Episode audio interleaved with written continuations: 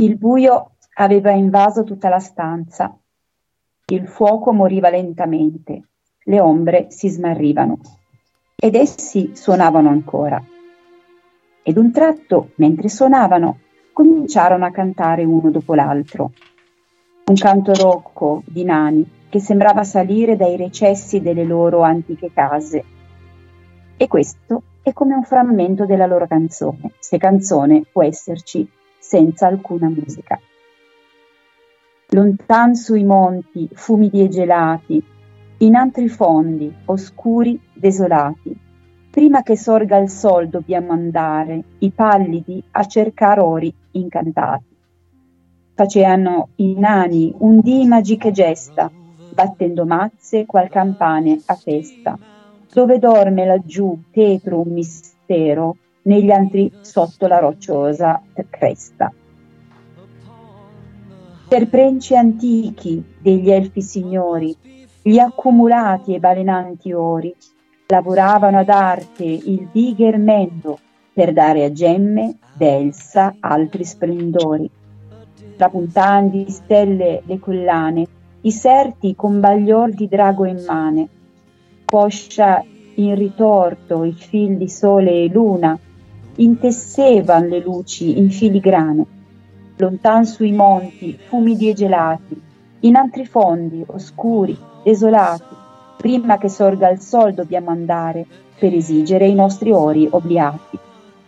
Calici e arpe cesellavan d'oro, e dove gli uomini non scavan, loro vissero a lungo, ma di lieti canti né uom né elfo sentì mai il coro.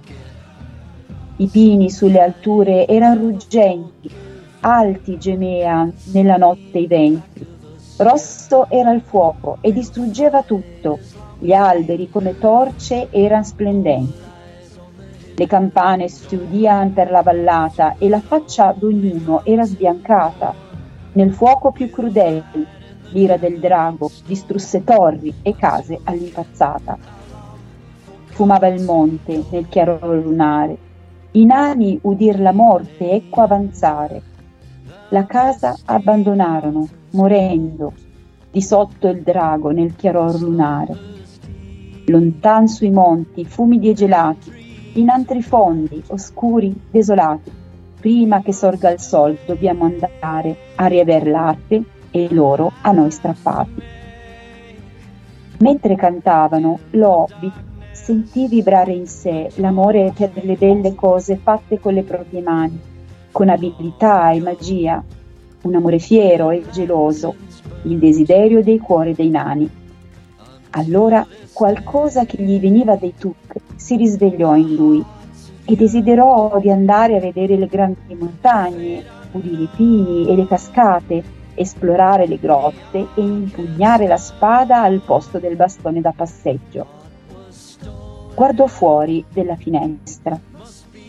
Le stelle erano apparse in un cielo buio al di sopra degli alberi.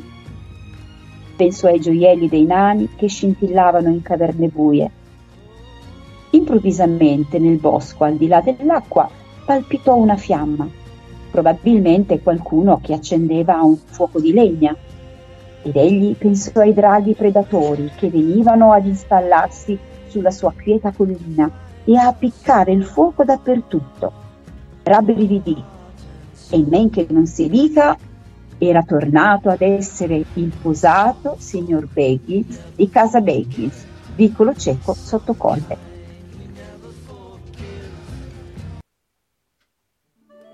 Buonasera a tutti carissimi radioascoltatori della Voce di Arda, radio della pagina Facebook Le Migliori Frasi del Silmarillion, radio della Società Tolkieniana Italiana e del gruppo pubblico dei Cavalieri del Mark. Scusate per il ritardo e benvenuti a questa nuova diretta dedicata al 10° anniversario dell'uscita del film Lo Hobbit.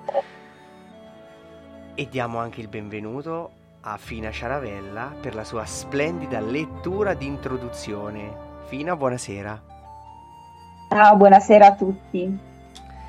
Fina, hai ideato questa puntata dedicata al 10° anniversario del film Lo Hobbit. Dillo che hai del tenero nei confronti di questo romanzo, di questo film. Sì, guarda, a me piace tantissimo, mi emoziona ancora, ogni volta che lo leggo mi emoziona, di conseguenza, guarda, lo ricordo con tanto affetto e pensa che ogni tanto me lo rimetto, il film, me lo riascolto e insieme agli attori so a memoria anche tutte le battute naturalmente, perché non si può fare a meno. Ecco, e visto che è così bello per noi, questa sera lo ricordiamo e ci concentreremo naturalmente su alcuni aspetti interessanti che riguardano la realizzazione, no, di questo film, perché è anche importante conoscere questo, ed anche sui protagonisti. Infatti il film viene realizzato e vengono presi in esame i primi 6 capitoli del libro. È vero, Alessandra?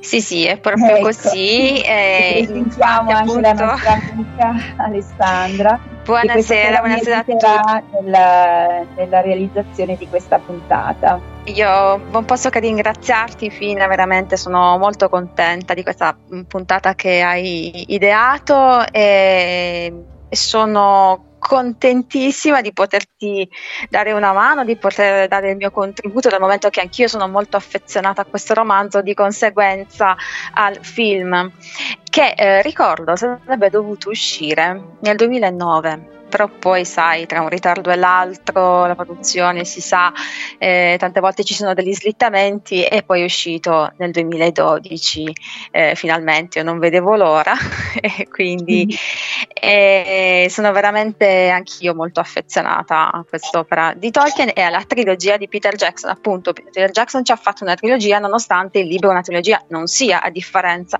del Signore degli Anelli. Quindi dopo quel grandissimo successo, Peter Jackson si era lanciato insomma nella sfida di portare sul grande schermo anche il prequel dell'omonima trilogia di Tolkien, appunto l'Hobbit.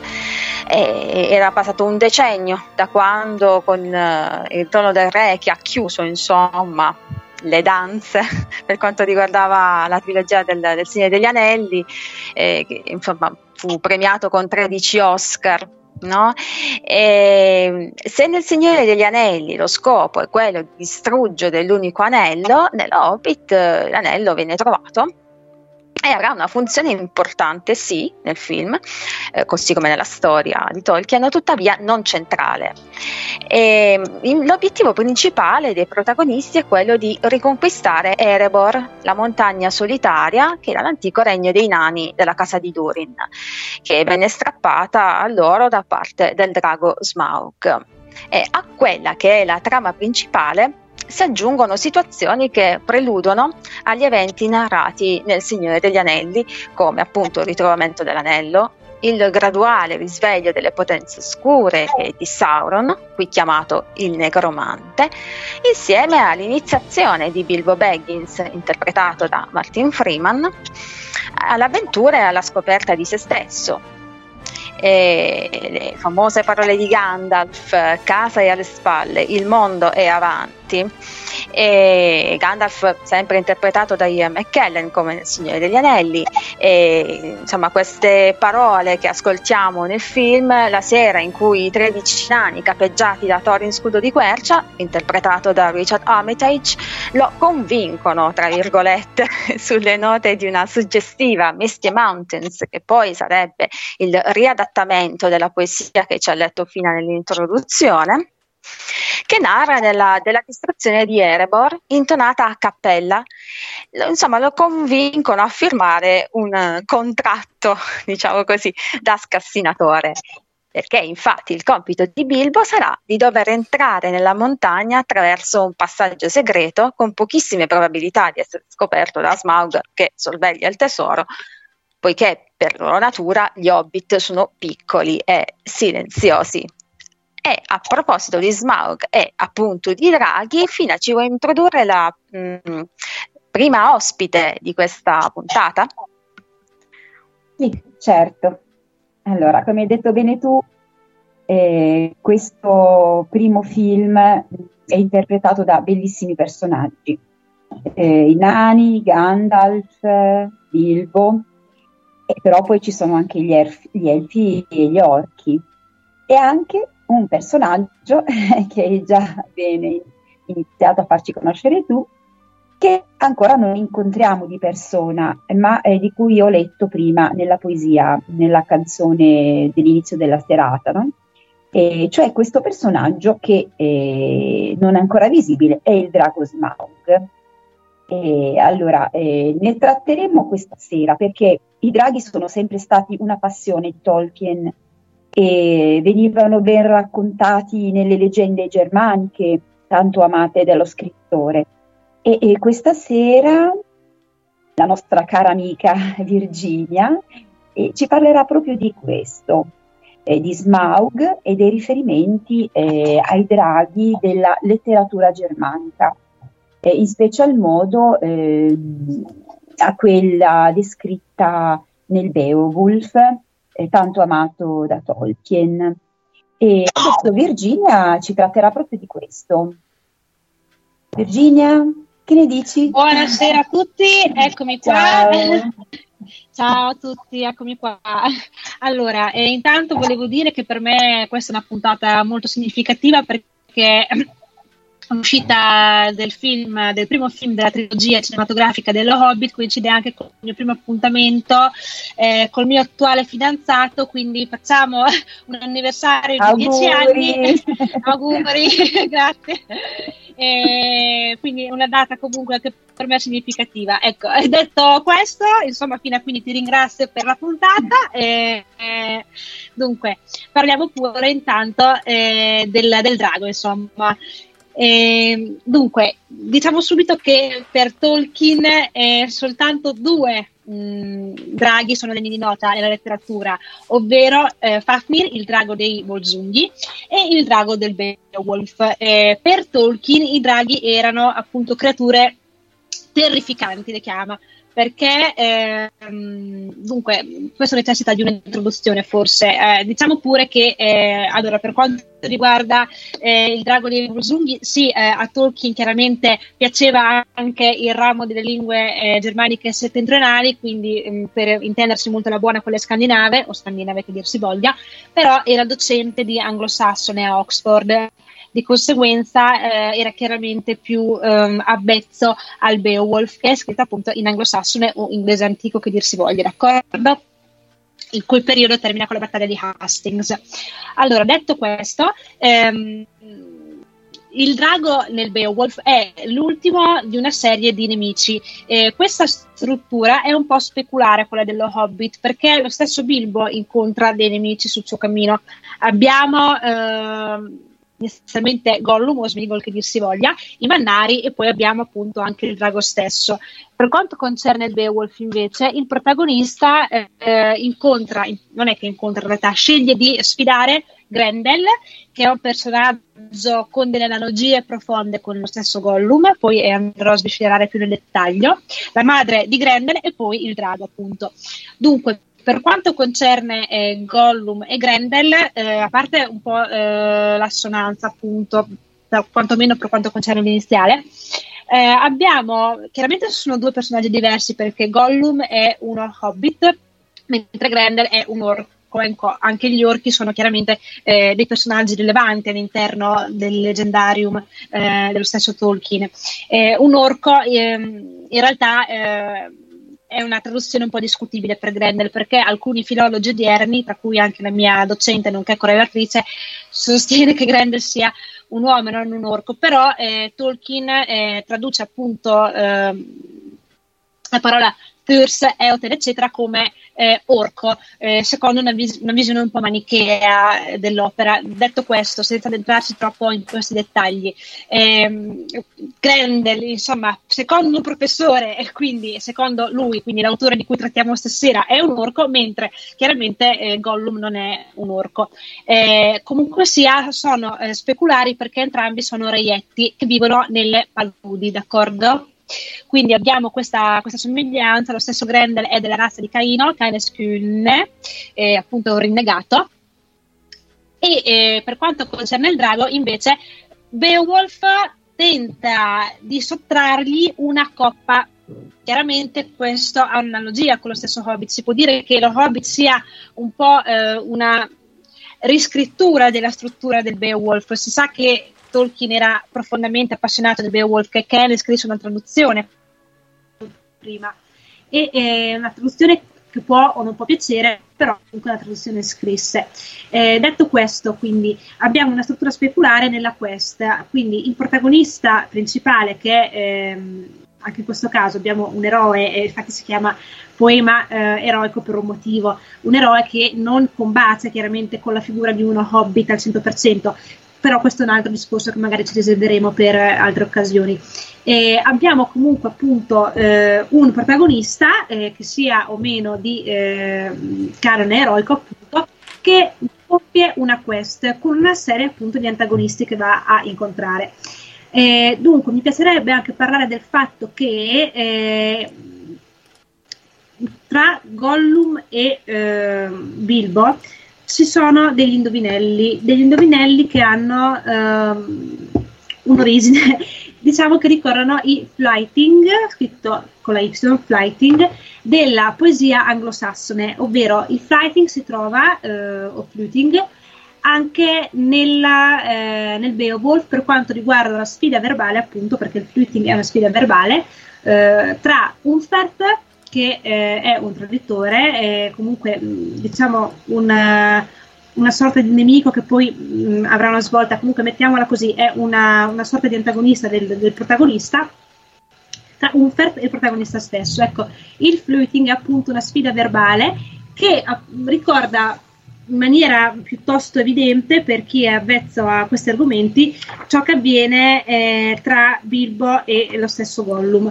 Dopodiché, per quanto invece riguarda il drago, è normale insomma che Tolkien abbia voluto inserirlo in questa opera, non solo perché è presente appunto nel Beowulf, ma perché lui lo considerava appunto, come ho detto prima, un'incarnazione del male, quindi quale miglior nemico, per così dire, del drago. Insomma, abbiamo comunque una trama molto ricalcata sul poema del Beowulf, perché appunto lo stesso voler sottrarre una coppa, d'accordo, che ricorda anche questo voler sottrarre, questo impadronirsi da parte di Bilbo. Lo stesso Beowulf appunto doveva riprendere una coppa che era stata sottratta al drago da uno schiavo che cercava di redimersi attraverso appunto questo oggetto agli occhi del suo padrone. Di conseguenza abbiamo veramente una struttura similare in questo senso. E per quanto riguarda invece la stessa montagna che è abitata dal drago, abbiamo una concezione che ricalca quella di George MacDonald. Nello stesso Hobbit annotato c'è scritta questa cosa, ovvero la montagna all'interno dell'opera, forse l'unica opera che piaceva veramente a Tolkien di MacDonald, ovvero The Princess and Curdie. Ecco, in realtà Tolkien chiaramente era per così dire un lettore di MacDonald. Per chi non sapesse chi è George MacDonald, ecco, cercatelo, perché ne vale veramente la pena, in quanto è stato un autore cardine non solo per il fantasy, ma anche perché era l'autore preferito di C.S. Lewis, l'autore della Cronaca di Narnia, nonché un amico intimo di Tolkien, i quali sono influenzati moltissimo vicendevolmente, insomma. Dunque, George MacDonald, un autore scozzese appunto, che ha scritto The Princess and Curdie. Quindi, The Princess and Curdie, in cui c'è questa visione della montagna come un'entità minacciosa che viene appunto ripresa dallo stesso Tolkien all'interno dello Hobbit, perché la montagna è abitata appunto dal drago. Ok, ragazze, sono stata abbastanza in tutto questo, siete riusciti a seguirmi? Chiedo a voi che siete in diretta con me. Perfetta, Virgi, come sempre. Perfettamente. Io andrei anche con una lettura, adesso che ho fatto una introduzione direi non molto coincisa, ma comunque un'introduzione, quindi andrei con la mia lettura e anche con il commento che farò proprio in diretta, quando andrò a sforare con le tempistiche. Mi raccomando, avvisatemi perché io mi faccio prendere un po' la mano. Non okay. Ci sono problemi, vai pure tranquillamente. Sì. Allora io procedo. Dunque, sono al capitolo 12° dello Hobbit, non all'inizio, qualche pagina dopo, io nella mia edizione, pagina 270.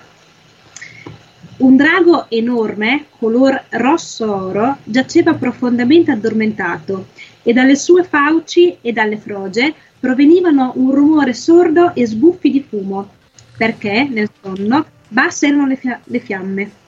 Sotto di lui, sotto tutte le membra e la grossa coda avvolta in spire, e intorno a lui, da ogni parte sul pavimento invisibile, giacevano mucchi innumerevoli di cose preziose, oro lavorato e non lavorato, gemme e gioielli e argento macchiato di rosso nella luce vermiglia. Le ali raccolte come un incommensurabile pipistrello. Smaug giaceva, ecco Smaug chiaramente è l'italianizzazione di Smaug. Smaug giaceva girato parzialmente su un fianco e lo Hobbit poteva così vederne la parte inferiore del corpo e il lungo, pallido ventre incrostato di gemme e di frammenti d'oro per il suo lungo giacere su quel tetto, su quel letto sontuoso. Dietro di lui, dove le pareti erano più vicine, si potevano vagamente vedere appese cotte di maglie, elmi e asce, spade e lance, e c'erano file di grossi orci e vasi riempiti di ricchezze inimmaginabili. Dire che a Bilbo si mozzò il fiato non rende affatto l'idea. Non ci sono parole per esprimere il suo turbamento.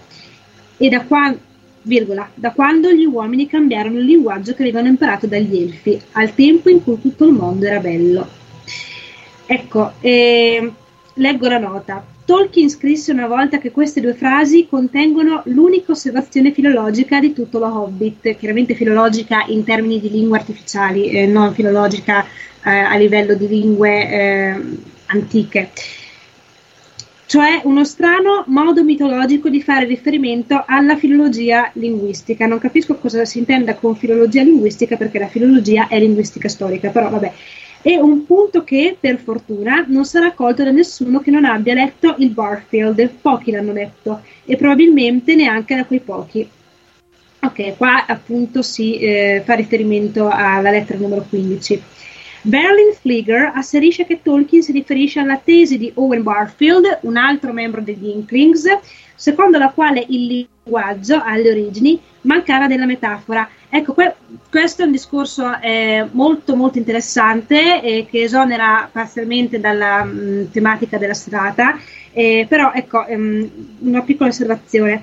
Allora, il linguaggio chiaramente è ciò che ci distingue dalle altre specie, non perché le altre specie non comunichino, ma perché non hanno un linguaggio verbale articolato quanto il nostro. Quindi il linguaggio è fortemente esplicativo della mente umana e il fatto che non ci fosse la metafora è una cosa infatti assai probabile, perché chiaramente è in continua evoluzione e si evolve appunto con la stessa mente umana, quindi è una osservazione questa interessante anche dal punto di vista antropologico. Esisteva un'antica unità semantica di parola e cosa, e le parole di conseguenza si riferivano a oggetti reali, perché chiaramente la nostra mente è diventata sempre più fine anche a questo, cioè le cose astratte chiaramente per gli uomini primitivi erano meno importanti rispetto a oggetti concreti, quindi è normale che la metafora potrebbe non essere stata presente a questa epoca primordiale di cui poi non si conosce neanche la data precisa. Ma il linguaggio oggi non è più concreto e letterale, quindi in questo caso Tolkien voleva dire che a Bilbo si mozzò effettivamente il fiato in senso letterale e non metaforico. Una bella nota, devo dire, una bella spiegazione.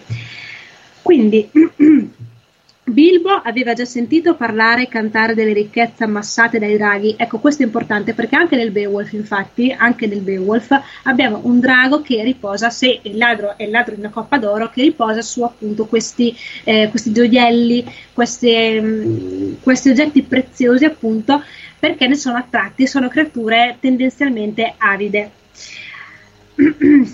Delle ricchezze ammassate dai draghi, ma ignoti erano per lui lo splendore, la brama, la bellezza di un tesoro come quello.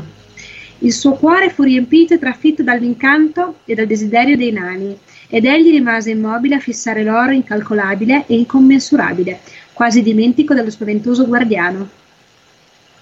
Rimase a fissarlo per quello che sembrò un secolo prima di strisciare, attratto quasi contro il proprio volere, fuori dall'ombra della porta del cunicolo, attraverso il pavimento fino al bordo più vicino dei mucchi del tesoro. Sopra di esso giaceva il drago addormentato, atrocemente minaccioso perfino nel sonno. Ecco. Egli afferrò una grande coppa a due manici, anche qui, per chi appunto, come dicevo, è avvezzo a queste cose, cioè mi viene quasi da dire un po' più di fantasia Tolkien non guastava, scusatemi, nel senso che è veramente molto, molto ricalcato. Poi diciamo pure che è un omaggio che non mancava di fantasia, perché infatti dire che Tolkien mancasse di fantasia è un'atrocità, però nel senso che l'omaggio è veramente molto molto palese. Egli la più pesante che potesse portare e lanciò un'occhiata timorosa verso l'alto. Smaug scosse l'ala, aprì una zampa, il rombo del suo russare cambiò tono. Bilbo se la diede a gambe e il drago non si svegliò, non ancora, ma scivolò in altri sogni di avidità e violenza. Ecco, infatti, anche queste caratteristiche, caratteristiche sì, senz'altro presenti nella letteratura germanica, direi della letteratura antico inglese per essere più precisi, ma che Tolkien appunto ribadisce. Adagiato nella sua sala usurpata, anglosassone, beh, non solo, però anche, scusatemi, ora che ci ripeto sono rena, perché Fafnir non è un drago anglosassone, mentre il piccolo hobbit si affannava a risalire il lungo tunnel. Il cuore gli batteva e le gambe erano agitate da un tremito più febbrile di quello che le aveva scosse quando era disceso, ma teneva ancora ben stretta la coppa e il suo pensiero principale era: ce l'ho fatta, adesso gliela farò vedere io, più un bottegaio che uno scassinatore, ma guarda un po', beh, adesso la smetteranno di dire queste cose. Leggo la nota, importantissima. Quando gli domandarono se il furto della coppa del drago da parte dell'Hobbit si rifacesse all'episodio del furto della coppa in Beowulf, Tolkien rispose: Beowulf è tra le mie fonti più considerate, benché non l'avessi consapevolmente in mente durante la stesura. Non saprei se era esattamente sincero, nella quale l'episodio del furto deriva naturalmente e quasi inevitabilmente dalle circostanze. Beh, certo, anche questo è vero, perché non è che si possa chiedere il permesso al drago di prendere la coppa in prestito, questo è vero, però che non l'avesse proprio in mente non saprei, insomma. È difficile immaginare un altro modo di proseguire la storia arrivati a quel punto. Immagino che l'autore di Beowulf direbbe la stessa cosa. Allora, però mi tocca dare un cicchettino a Tolkien, perché l'autore di Beowulf in realtà non era soltanto uno, erano più autori di Beowulf, ma sicuramente lo sapeva, forse il traduttore o qualcun altro che ha compiuto questo errore, non saprei, sicuramente aveva ben presente la cosa, che era scritto anche all'interno del saggio di Monsters. Questo infatti fu così. Balin fu felicissimo di rivedere lo Hobbit e tanto sorpreso quanto contento.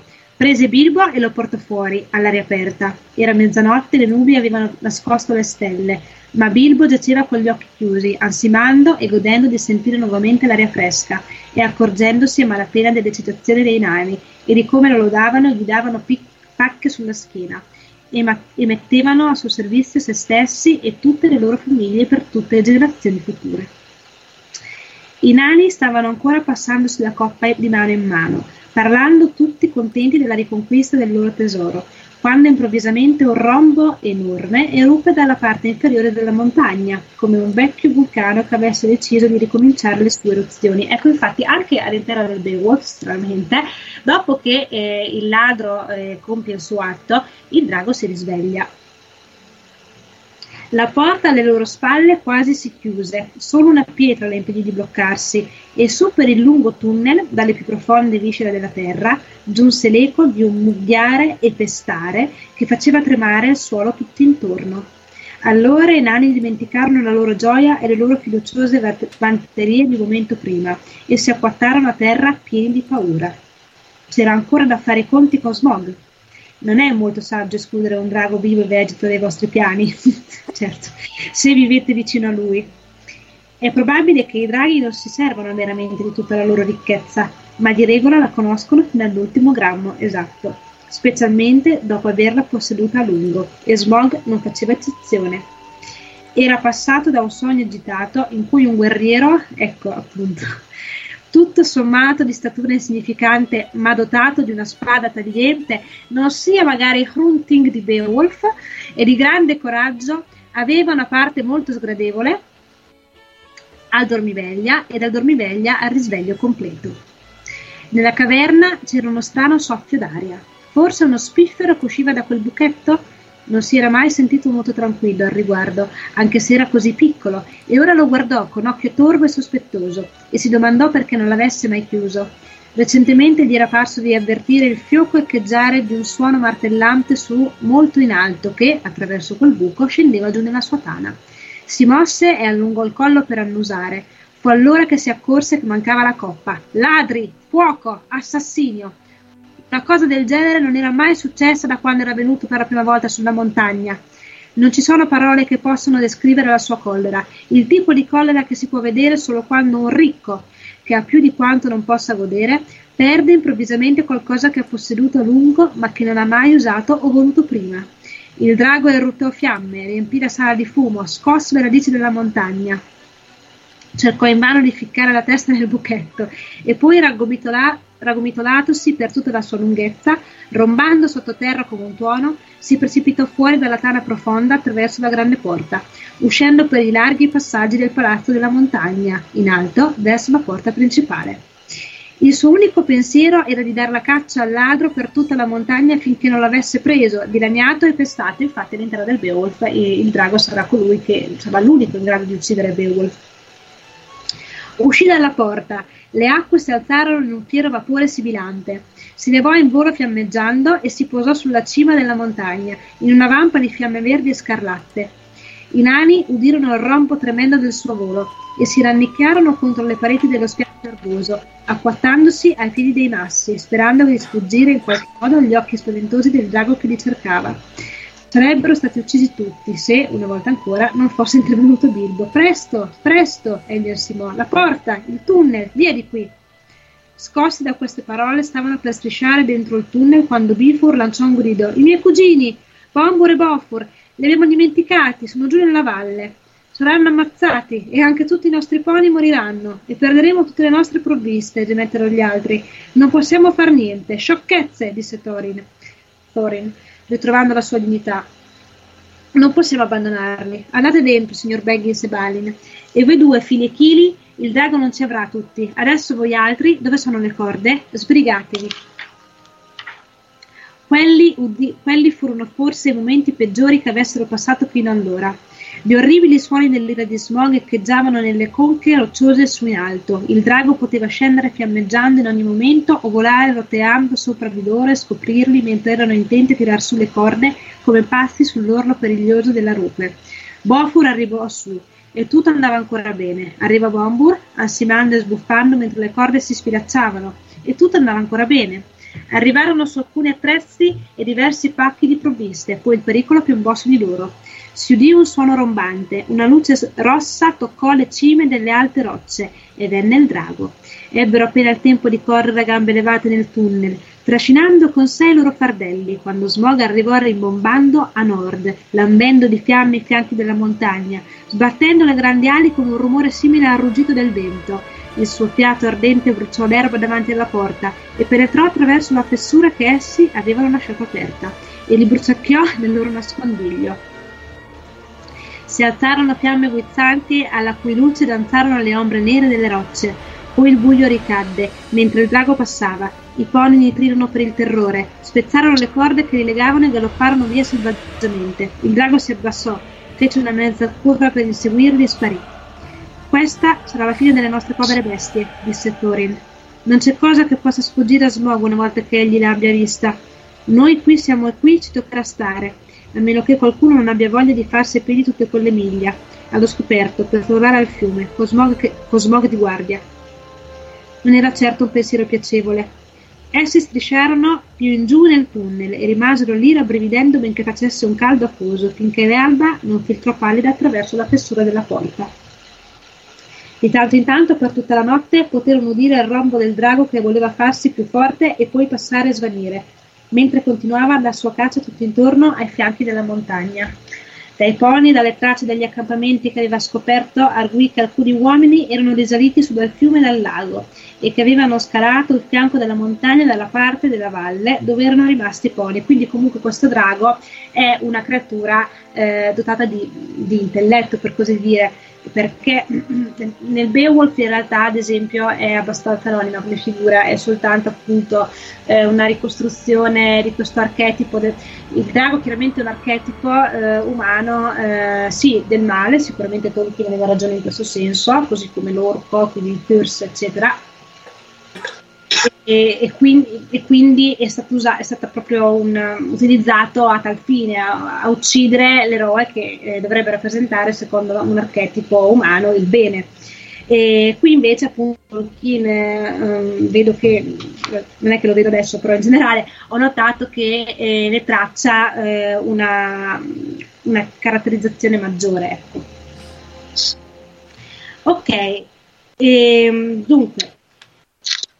Ok, dove erano rimasti i pony, ma la porta sfuggì al suo occhio inquisitore e il piccolo spiazzo, protetto dalle sue alte pareti, aveva eluso le sue fiamme più violente. A lungo e invano cacciò il drago, finché l'alba non raffreddò il suo furore ed egli tornò sul suo aureo, bellissimo, aureo giaciglio a dormire e a ritemprare le forze. Non avrebbe dimenticato o perdonato il furto nemmeno se, passati 1000 anni, si fosse tramutato in una pietra rovente sotto la cenere. Ma ora poteva permettersi di aspettare. Lento e silenzioso strisciò di nuovo nella sua tana e socchiuse gli occhi. Quando venne il mattino, il terrore dei nani diminuì un po'. Si resero conto che i pericoli di questo genere erano inevitabili avendo a che fare con un guardiano di tal fatta e che non era ancora il caso di rinunciare alla loro ricerca.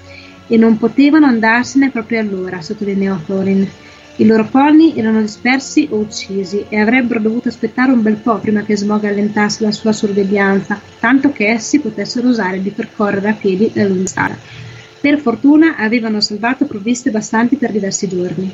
Discussero a lungo su ciò che bisognava fare, ma non riuscirono a trovare alcun sistema per sbarazzarsi di Smaug, e proprio questo era sempre stato un punto debole dei loro piani, come Bilbo si sentiva propenso a far notare.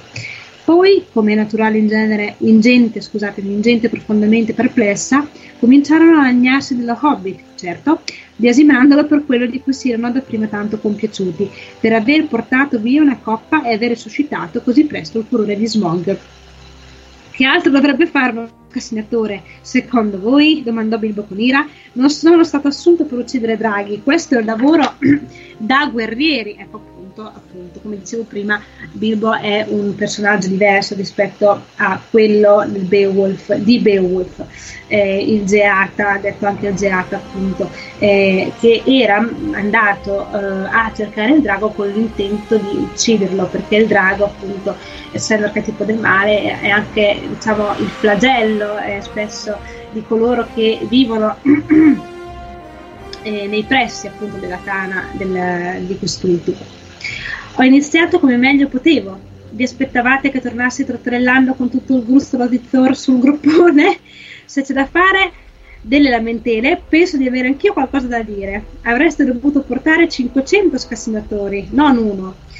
Torna certamente a tutto onore di tuo nonno l'aver ammassato una ricchezza così enorme, ma non puoi pretendere di avermene mai dato un'idea precisa. Avrei bisogno di varie centinaia d'anni per portarla tutta qui sopra, anche se fosse 50 volte più grosso e Smaug fosse docido come un coniglio. Giustamente. Dopo di ciò, naturalmente, i nani gli chiesero scusa. Ecco. Dunque, che cosa ci suggerisci di fare, signor Baggins? Domandò educatamente Thorin. Comunque si può dire che questo passaggio è senz'altro dotato di senso dell'umorismo.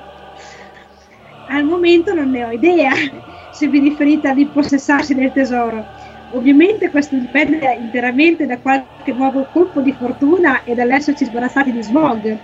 Sbarazzarmi di draghi non è per niente il mio genere, ma farò del mio meglio per pensarci sopra. Scusate. Personalmente non ho nessuna speranza e vorrei essere sano e salvo a casa mia.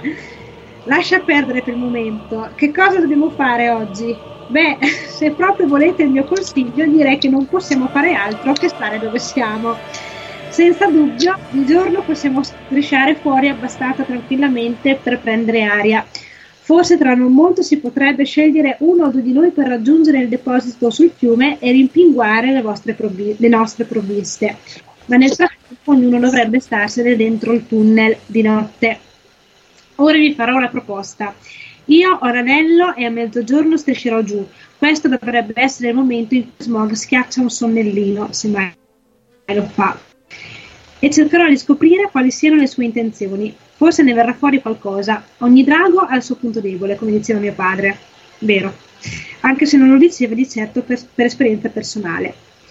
I nani accettarono la proposta con entusiasmo. Erano già arrivati a rispettare il piccolo Bilbo, ma ora egli era diventato il vero capo della loro avventura. Aveva cominciato a prendere iniziative personali e quando arrivò a mezzogiorno si preparò a un altro viaggio giù nella montagna. Non che gli facesse piacere, ben inteso, ma non era più tanto orribile ora che sapeva più o meno che cosa lo aspettava. Se ne avesse saputo di più sui draghi e sulle loro astuzie, forse sarebbe stato più spaventato e meno speranzoso di sorprendere questo mentre sonnecchiava. Il sole brillava quando egli si mise in viaggio, ma dentro il tunnel era buio come di notte. Ecco sì, anche in La Principessa Curdie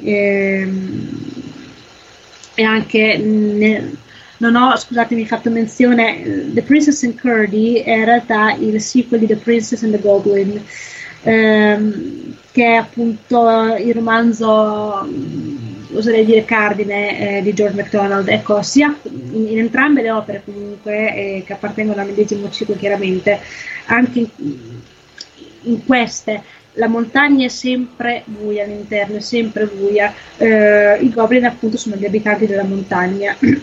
Chiaramente anche i goblin stessi ricordano nelle fattezze un po' i nani. Vi consiglio comunque veramente la lettura, sono libri veramente scorrevoli, ripeto i titoli The Princess and the Goblin e The Princess and Curdie, per secondo. The Princess and the Goblin è facile da trovare, mi pare che ci sia l'edizione di Now. Per quanto riguarda il sequel invece è un pochino più complesso, però non è impossibile, quindi buona ricerca. Il sole brillava quando Eddie si mise in viaggio, ma dentro il tunnel era buio come di notte. La luce proveniente dalla porta, quasi chiusa, svanì presto via via che scendeva. I suoi passi erano così silenziosi che di più non avrebbe potuto essere l'ultimo ondeggiante a un mite venticello. Ed egli si sentiva abbastanza fiero di se stesso man mano che si avvicinava alla porta inferiore, dove si poteva intravedere solo un bagliore molto tenue. Il vecchio Smaug è stanco e addormentato, pensò. Non può vedermi e non mi sentirà. Su con la vita, Bilbo. Si era dimenticato, o non ne aveva mai sentito parlare, del senso dell'olfatto dei draghi. Un altro fatto imbarazzante, poi, è che essi possono tenere un occhio mezzo aperto per fare la guardia mentre dormono. È vero, infatti questa è l'altra caratteristica, sì, nota, se sono insospettiti. E Smaug sembrava infatti profondamente addormentato, immobile e scuro come morto. Non poco più di uno sbuffo di vapore appena percettibile mentre russava, quando Bilbo fece di nuovo capolino all'ingresso. Stava per scendere l'ultimo gradino quando sorprese un improvviso raggio di luce rossa, sottile e penetrante, da sotto la palpebra abbassata dell'occhio sinistro di Smaug. Stava solo facendo finta di dormire. Bilbo indietreggiò subito e benedisse la fortuna di avere l'anello. E allora Smaug parlò. «Beh, ladro, ti fiuto e ti riconosco dall'odore. Odo il tuo respiro. Vieni avanti. Serviti ancora. Ce n'è in abbondanza ed avanzo». Qui il drago appunto cerca di ingannare. Ma Bilbo non era proprio ignorante fino a questo punto in scienza draghesca, e se Smaug sperava di farlo avvicinare così facilmente rimase deluso. No grazie, o Smaug il terribile. Ecco, anche qua il drago va adulato. Replicò: non sono venuto per ricevere regali, volevo solamente darti un'occhiata e vedere se eri veramente così grande come dice la tua fama. Non ci credevo. E adesso, disse il drago vagamente lusingato, anche se non credeva neanche una parola, in verità canti e leggende sono assolutamente inferiori alla realtà, o Smaug, principale e massima calamità, replicò Bilbo. Mi piacerebbe poter leggere il passaggio in inglese, magari in un'altra occasione succederà. Hai modi garbati per essere un ladro e un bugiardo, disse il drago. Sembra che tu conosca bene il mio nome. C'è la nota. voglio leggere. Tolkien derivò il nome Smaug nella trad, dal passato del verbo germanico originario smugan, stringersi per passare attraverso un buco. Lo chiamava uno stratagemma filologico. Sì. Scusatemi, voglio un attimo verificare, tornatemi in diretta, lo faccio proprio al momento, una cosa. Smugan, stringersi per passare attraverso un buco. Smugan, meaning in English. Sì, smugan è infatti l'antenato di to creep, crawl, che Ale, vieni a me, ci sei? O mia amica filologa.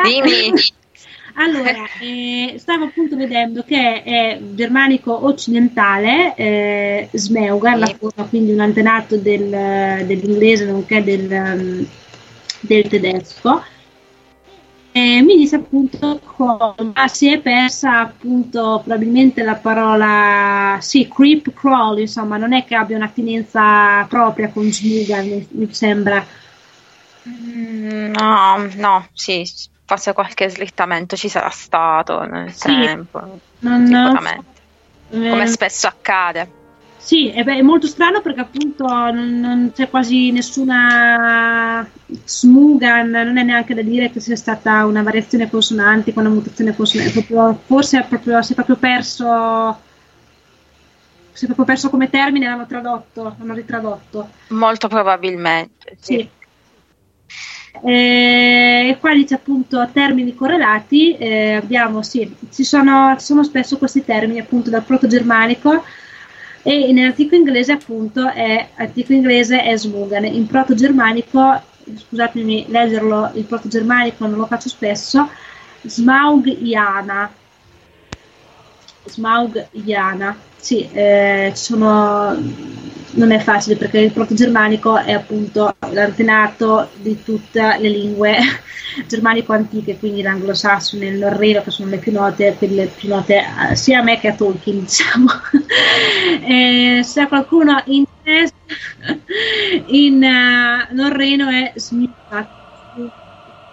Non conoscendo né il norvegese, né lo svedese, né il danese, non so dirvi se effettivamente c'è appunto un termine che possa essere... Non ne ho veramente idea. Fa vedere un attimo. No, non lo so. Se qualcuno di voi lo sa, buon per voi. Io purtroppo non sono la conoscitrice delle lingue scandinave. Conosco un po' di finlandese, ma non è neanche indoeuropeo, è uralico. Quindi procedo. Comunque, uno stratagemma filologico, sì. Francamente non so dove possa averlo trovato questo probabilmente nel dizionario di Oxford, perché non c'è appunto un termine odierno che corrisponda. Crawl, to crawl è una traduzione del detto termine, ma non abbiamo un discendente vero e proprio. Purtroppo chiaramente un verbo stringersi per passare attraverso un buco non è più contemplato nella società odierna, non ci serve più, e quindi la parola è stata dimenticata. Ok, fatto questa piccola analisi, procedo.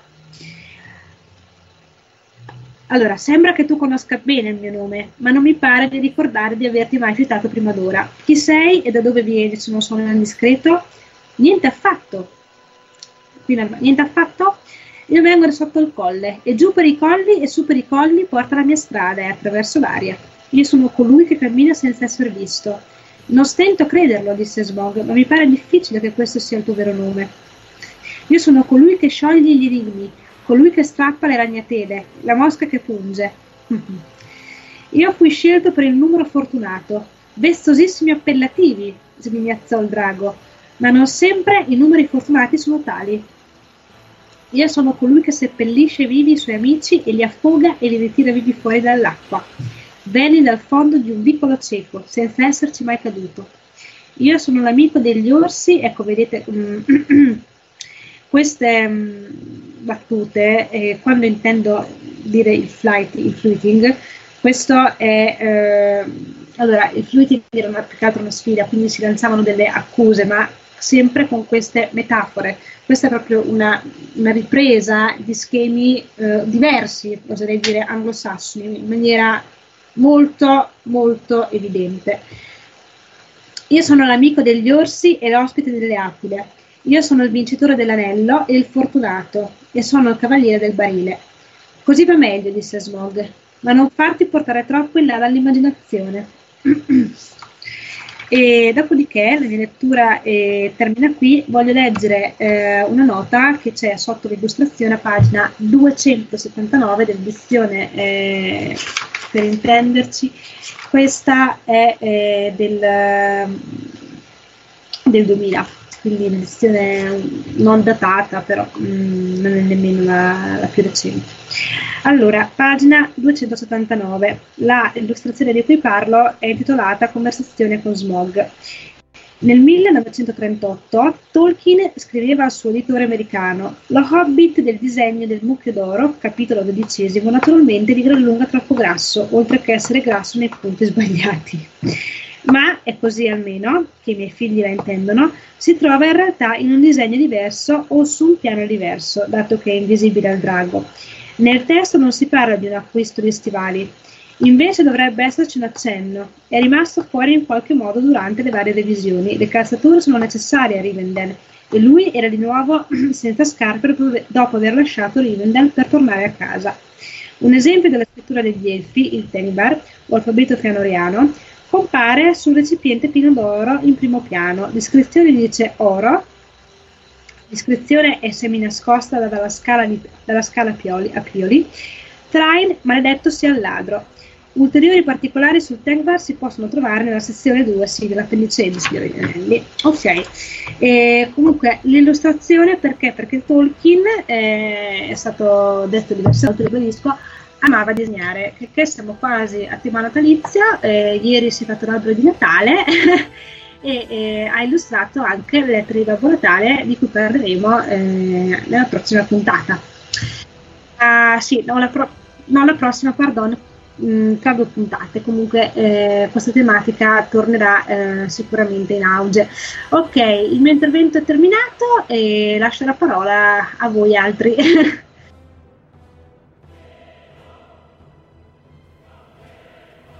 Grazie mille Virginia, sei sempre molto precisa e veramente da parte mia imparo sempre tantissime cose ogni volta che ti ascolto. Grazie. No, grazie a te, questo è un complimento d'oro, visto che si parla di tesori oggi, questo è un complimento aureo. Mi piace molto la tematica. No, perché non tutti abbiamo queste conoscenze, di conseguenza quando ti ascoltiamo... o ascoltiamo tutti quelli che le hanno queste conoscenze, siamo ben contenti di imparare sempre cose nuove. Grazie a voi. Figurati. Allora, adesso dopo aver ascoltato Virginia con tutta la sua spiegazione molto interessante, adesso ne ascoltiamo un'altra, un'altra spiegazione interessantissima, sempre da qualcuno che, diciamo, ha proprietà linguistiche abbastanza molto buone. Ecco, e se adesso ascolteremo Alexis, che invece lei analizzerà,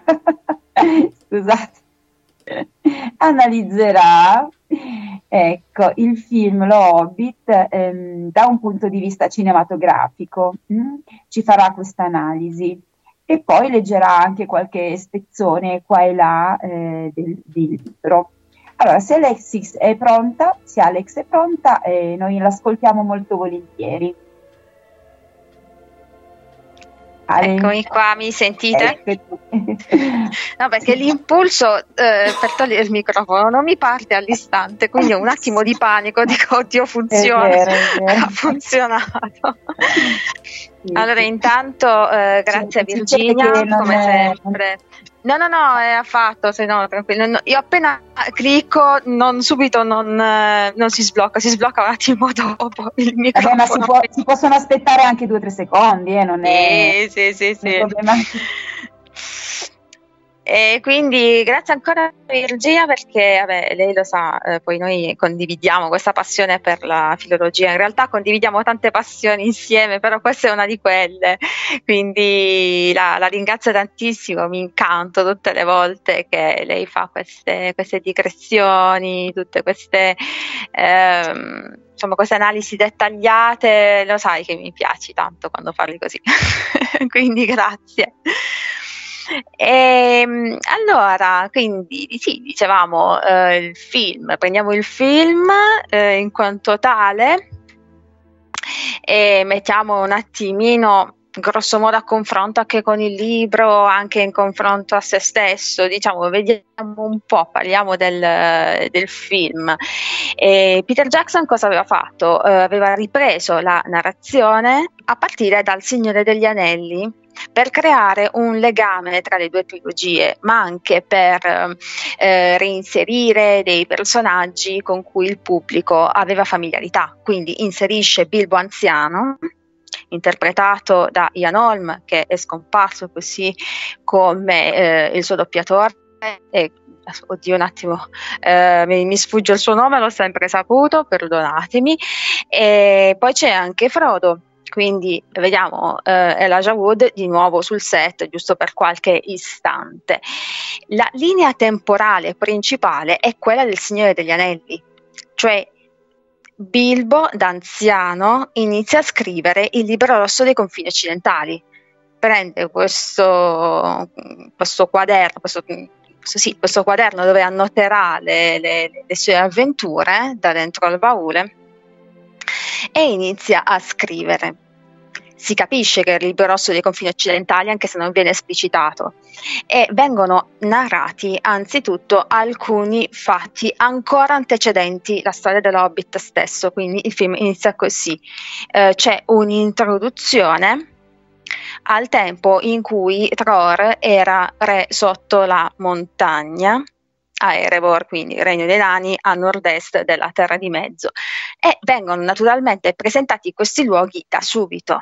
Erebor, Dale, la città di Dale di fronte a Erebor, affinché lo spettatore si renda conto di quale sarà l'obiettivo della quest, no? La montagna solitaria è l'archengemma, ci viene subito presentato il gioiello dei nani, anche se, vabbè, chi ha letto il libro sa di che cosa si tratta, ma facciamo finta che non sappiamo di che cosa si tratta, perché c'era comunque chi neanche lo sapeva, quindi mettiamoci in una posizione neutrale, noi non sappiamo, vediamo la montagna solitaria, questo regno a est della Terra di Mezzo, questi luoghi nuovi rispetto al Signore degli Anelli, vediamo il cuore della montagna che viene trovato, l'archengemma è il gioiello del re gelosissimo di questo gioiello, e a Tror viene la cosiddetta malattia dell'oro, che poi verrà ribattezzata come la malattia del drago, più in là quando poi Thorin riuscirà a raggiungere Erebor, anche lui verrà preso appunto da questa smania per l'oro, comincerà a non ragionare più. Ma riavvolgiamo di nuovo il nastro all'indietro, viene appunto presentato il personaggio di Thorin, che insieme a Bilbo sarà protagonista della vicenda. Cosa era successo? Appunto abbiamo detto, Smaug si era impossessato della montagna e di tutti i suoi tesori, non mancando di distruggere e devastare con le fiamme la città di Dale e parte della montagna. Attenzione, perché come precisava fino all'inizio, nel film Un viaggio inaspettato, Smaug quasi non si vede, cioè allora innanzitutto un attimo prima del suo arrivo entra in campo l'aquilone con cui un bambino di Dale sta giocando, e questo aquilone ha la forma di un drago, e quindi è bella questa anticipazione, Peter Jackson ci svela le situazioni e personaggi pian piano. Poi di Smaug qui possiamo soltanto vedere alcune parti del suo corpo, quindi le zampe e poi la coda, mentre attraversa l'ingresso della montagna. Questa è una figura retorica che si chiama Sineddoche, che mostra una parte per il tutto, oppure il contenente per il contenuto, la materia per l'oggetto. Sineddoche nasce in ambito linguistico, prima di tutto, no? E consiste nell'utilizzo appunto di un termine in correlazione con ciò che vogliamo esprimere e che ne costituisce appunto una parte. Per esempio possiamo dire i tetti per le case, no? La neve sui tetti, sì vabbè la neve effettivamente si poggia soltanto, non soltanto sul tetto ma magari su tutto il circondario, oppure con, no, i tetti, cioè una parte, ovvio che non possono stare soltanto dei tetti sospesi, si presuppone che ci sia una casa, no? Quindi è questo, oppure un iperonimo per iponimo, animale, cioè l'animale, così, no? Per il cane, portò l'animale a spasso. Scusate, sono delle frasi così stupidissime che mi vengono in questo momento, però per dire, invece di dire il cane, oppure il suo animale, teneva molto al suo animale, magari è il cane, magari è il gatto. Ok, quindi questo per fare degli esempi da un punto di vista linguistico. E nel cinema viene utilizzato molto spesso facendo rientrare nel profilmico solo una parte per il tutto, quindi che so, solo i piedi o solo le gambe di gente che so che cammina, l'idea del movimento, o per introdurre gradualmente un personaggio, questo utilizzatissimo, specialmente nel cinema americano, e non solo. Quindi, torniamo alla nostra narrazione, quindi vediamo che Bilbo anziano comincia a scrivere, cioè dopo aver fatto questa introduzione, in un buco sottoterra viveva un hobbit, qui inizia a scriverlo, chiaramente. Queste sono le famosissime parole con cui si apre il romanzo dell'Hobbit, ma Peter Jackson naturalmente ha dovuto fare l'introduzione prima farci vedere Erebor, cosa che nel libro non è così. È normale che comunque bisogna ridistribuire un po' le scene nell'intreccio narrativo del film affinché sia efficace per quel tipo di comunicazione. Perché il romanzo si esprime in un modo, il cinema si esprime in altro modo, perché se il film avesse seguito paro paro tutti i capitoli, tutti i capoversi del libro, la comunicazione non sarebbe stata efficace naturalmente, quindi bisogna trovare un'altra strada, bisogna trovare un altro modo di comunicare, prendere le scene e ridistribuirle in modo diverso, presentare i fatti con un ordine diverso talvolta. E quindi, come dicevamo, Bilbo comincia a scrivere: in un buco sottoterra viveva un hobbit. Entra in scena anche Frodo, che nel libro non c'è. Questo perché? Per creare un ponte con il Signore degli Anelli, perché comunque è un'idea di continuità, giustamente, che viene fatta. E poi c'è un altro fatto ancora. È Bilbo a narrare. Il mio caro Frodo inizia così. Allora, se siamo il povero Rican, perché il narratore interno accenda. Il libro, nel libro vediamo che appunto Tolkien, diciamo, è un narratore esterno, è onnisciente, si rivolge ai lettori di tanto in tanto, però se, come avremmo potuto fare nel film, una voce X fuori campo di un narratore X, appunto del narratore esterno, e poi tutta la vicenda, oppure optare per un Bilbo che è all'interno della vicenda e che è il narratore appunto interno. E quindi qui si rivolge a qualcuno, presumibilmente a suo nipote.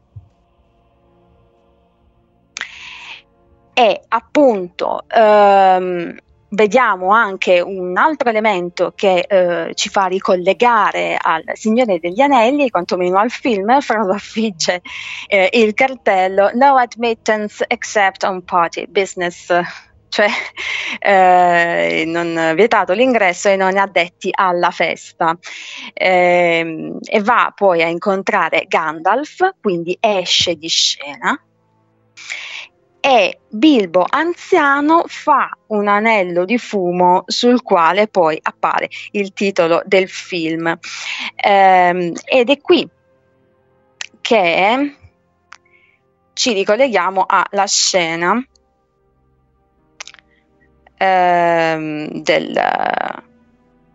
appunto del primo capitolo dell'Hobbit, in cui dice che appunto all'incontro con Gandalf, in quel momento Bilbo era nel giardino a fumare la pipa e fece dei grandi anelli di fumo che poi volarono su andando oltre la collina, no? E quindi nel film è stato proposto così, lo fanno vedere Bilbo l'anziano che sta appunto fumando, fa questo anello di fumo che poi riprende anche quella famosissima scena del Signore degli Anelli poco prima della festa, in cui ci sono Bilbo e Gandalf che stanno fumando davanti a casa Baggins, un momento loro intimo, insomma, di relax, e là poi comincia il buongiorno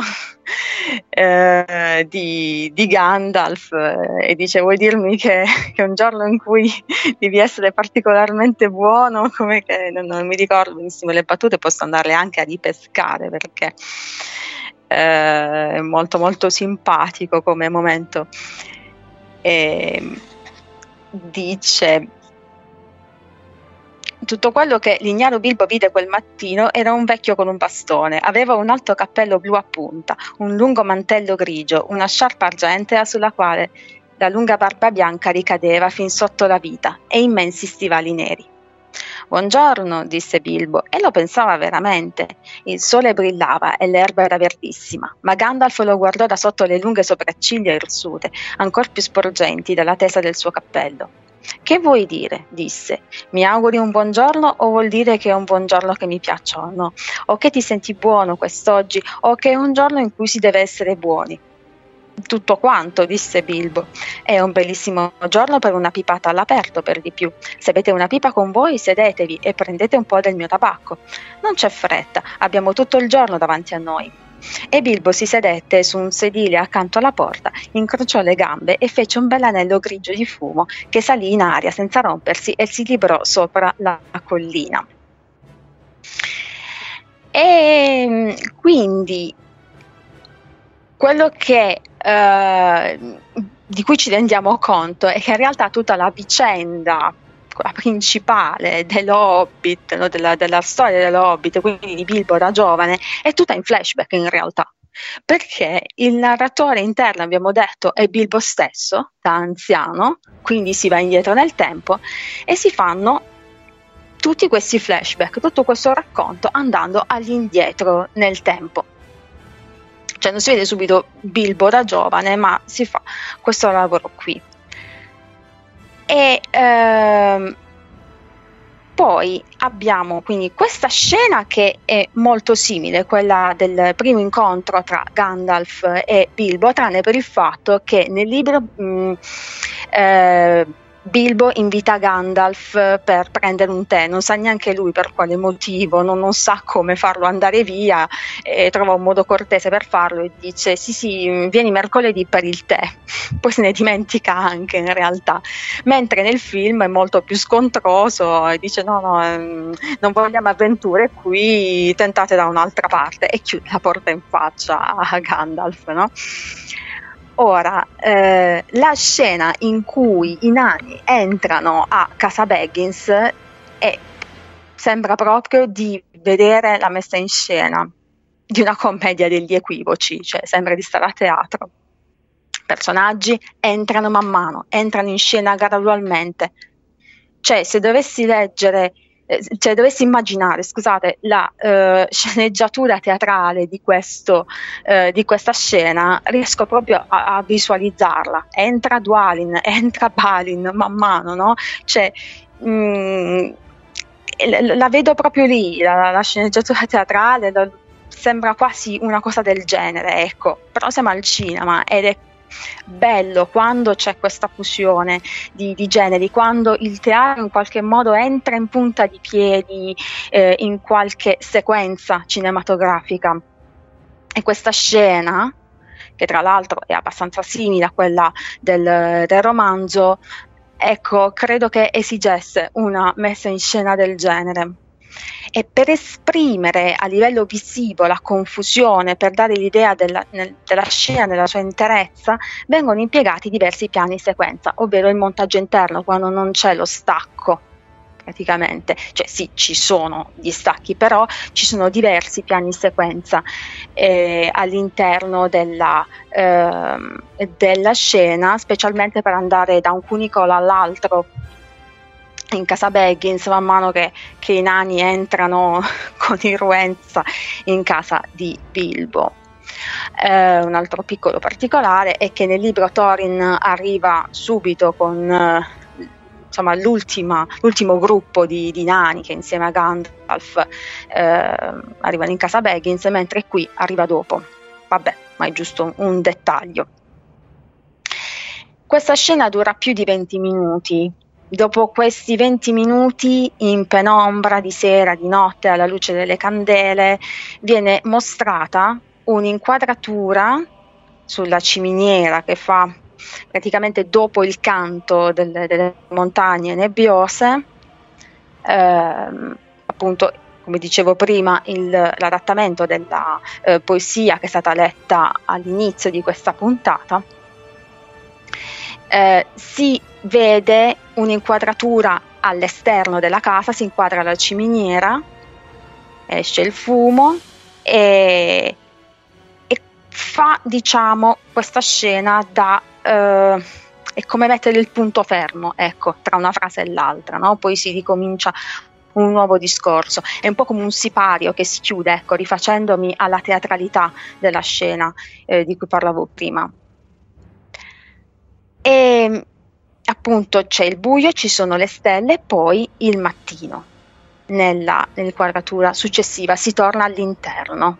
Bilbo sta dormendo, si sta svegliando, è mattina molto presto, c'è la luce ancora non molto intensa, questo perché bisogna sempre stare molto attenti a come utilizzare la luce tra una scena e l'altra, perché da una scena troppo buia a una scena troppo luminosa l'occhio di chi guarda deve pur abituarsi, quindi ogni bravo cineasta, Peter Jackson lo è, ecco, fanno caso a questi accorgimenti che devono avere. La crescita della luminosità dovrà avvenire man mano, poi gradualmente, quindi c'è questa luce mattutina ancora un po' timido, questo sole, per poi aumentare man mano dopo. Bilbo che in casa non ci sono più i nani, nel libro si dice che lui ha anche il tempo di lavare i piatti, di fare tutte queste cose. Chiaramente nel film sintetizzano questo punto, perché è giusto che fosse così. Bilbo trova sul tavolo ancora lì il contratto da scassinatore, decide appunto di firmarlo ed esce fuori, e c'è questa scena prorompente, la musica che parte altissima tutta una volta. Ecco, qui c'è uno stacco, no? Perché poi questo è un punto di svolta, chiaramente, e quindi è questo il momento in cui Bilbo rompe con l'equilibrio precedente. Bilbo era quello che non viaggiava mai, come tanti hobbit, no? E fa in modo da risvegliare il suo lato Tuk, quindi il suo lato avventuriero, e quindi rompe con quella staticità. Poi insomma, vabbè, questo è giusto per fare un'introduzione, per vedere insomma il film come si presenta. Ci sono tante altre scene molto molto interessanti più avanti, dopo più o meno un 3/4 d'ora c'è la scena dell'accampamento e abbiamo una narrazione di secondo livello che si apre. Allora, Bilbo sente dei rumori in lontananza e chiede che cosa sia, no? E i nani gli rispondono: sono gli orchi. Bilbo comincia già a spaventarsi, forse anche già a pentirsi di aver intrapreso questo viaggio. E insomma, a proposito degli orchi, Balin inizia a raccontare la battaglia che era avvenuta ai cancelli di Moria,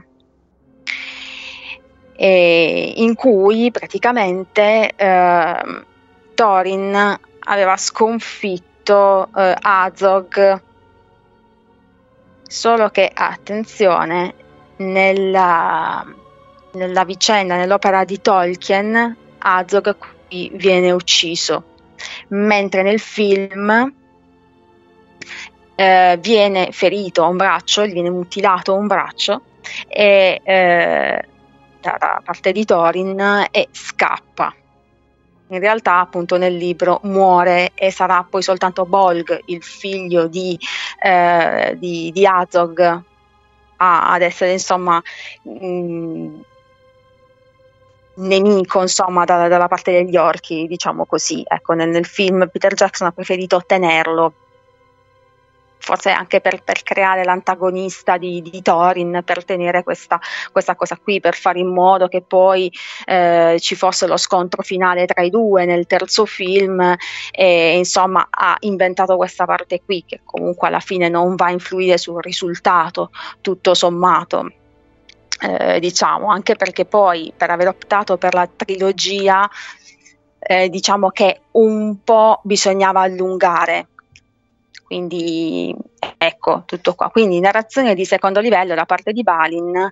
Perché narrazione di secondo livello? Quella si apre quando un personaggio all'interno, appunto, di un film, di un libro, che qualsiasi cosa vogliate, apre un'altra narrazione, quindi una storia nella storia, e racconta agli altri di questo scontro tra Thorin, che si difende brandendo un ramo di quercia come scudo, da qui il nome Thorin Oakenshield, Thorin Scudo di Quercia. Da notare poi, da un punto di vista dell'illuminazione, che quando ci sono questi ricordi abbiamo una luce più fredda, non soltanto per la cruenza della scena, perché ricordiamo che anche Tror, il nonno di Thorin, qui viene ucciso, quindi è una scena, insomma, abbastanza cruenta, però anche per diversificare questa scena rispetto alla narrazione di riferimento, per far capire che questo è un ricordo. Andando poi più avanti ci saranno altre scene che appunto ci ricorderanno tutte quelle altre famose sequenze della narrazione di Tolkien, l'incontro con gli uomini neri, che nel film saranno i troll, poi l'incontro con Radagast, che avverte che Bosco Atro è malato, dice, e poi a Gran Burrone troveremo il Bianco Consiglio. Allora attenzione, perché sia Radagast che il secondo Bianco Consiglio, quindi in cui ci sono Gandalf, Galadriel, Elrond, Radagast, Saruman, e se ho dimenticato qualcuno aggiungetelo, che al momento mi sfugge, in realtà viene citato nel Signore degli Anelli. E che cosa ha fatto Peter Jackson? Siccome comunque sono avvenimenti che accadevano in quel tempo, al tempo della narrazione dell'Hobbit, l'ha introdotto appunto nel film dell'Hobbit, non l'aveva messo nel Signore degli Anelli, l'ha messo qui.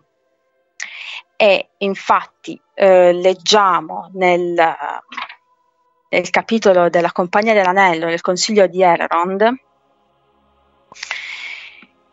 c'è appunto Gandalf che sta raccontando al Consiglio che cosa era accaduto in precedenza, ok? Dice: alcuni qui presenti ricorderanno che molti anni fa osai varcare le porte del negromante di Dol Guldur. Dol Guldur è un'antica fortezza, e appunto si vede nel film, come dicevamo, a sud di Bosco Atro. È qui che comincia a rintanarsi il negromante, che poi appunto sarà Sauron, sì. E sono appunto informazioni che troviamo nella Compagnia, quindi il negromante di Dol Guldur, ed esplorare di nascosto le sue vie, scoprendo che i nostri timori erano fondati. Egli non era altri che Sauron, il nostro antico nemico, che riprendeva nuovamente forma e potere. Alcuni rammenteranno anche che Saruman ci dissuase dall'agire apertamente contro di lui e a lungo ci limitammo a osservarlo soltanto. Infine la sua ombra crebbe e Saruman cedette e il Consiglio radunò la sua forza e cacciò il male dal Bosco Atro. Ciò avvenne esattamente lo stesso anno della scoperta di questo anello, uno strano caso, se fu un caso. Ecco, quindi anche la scena dell'ultimo film, la battaglia dei 5 eserciti o delle 5 armate, non mi ricordo più come fu chiamato, dei 5 eserciti, giusto? No, delle 5 armate, aiutate, sì. Mi ricordo che era dibattuta questa cosa e sono rimasta col dubbio, sì. Quindi si vede appunto nell'ultimo film, quando hanno appunto Galadriel e Elrond, Saruman, a sconfiggere il negromante ad Dol Guldur. Quindi sono tutte scene messe appunto nel film dello Hobbit. E magari leggerei anche un attimino la parte della guerra a Moria.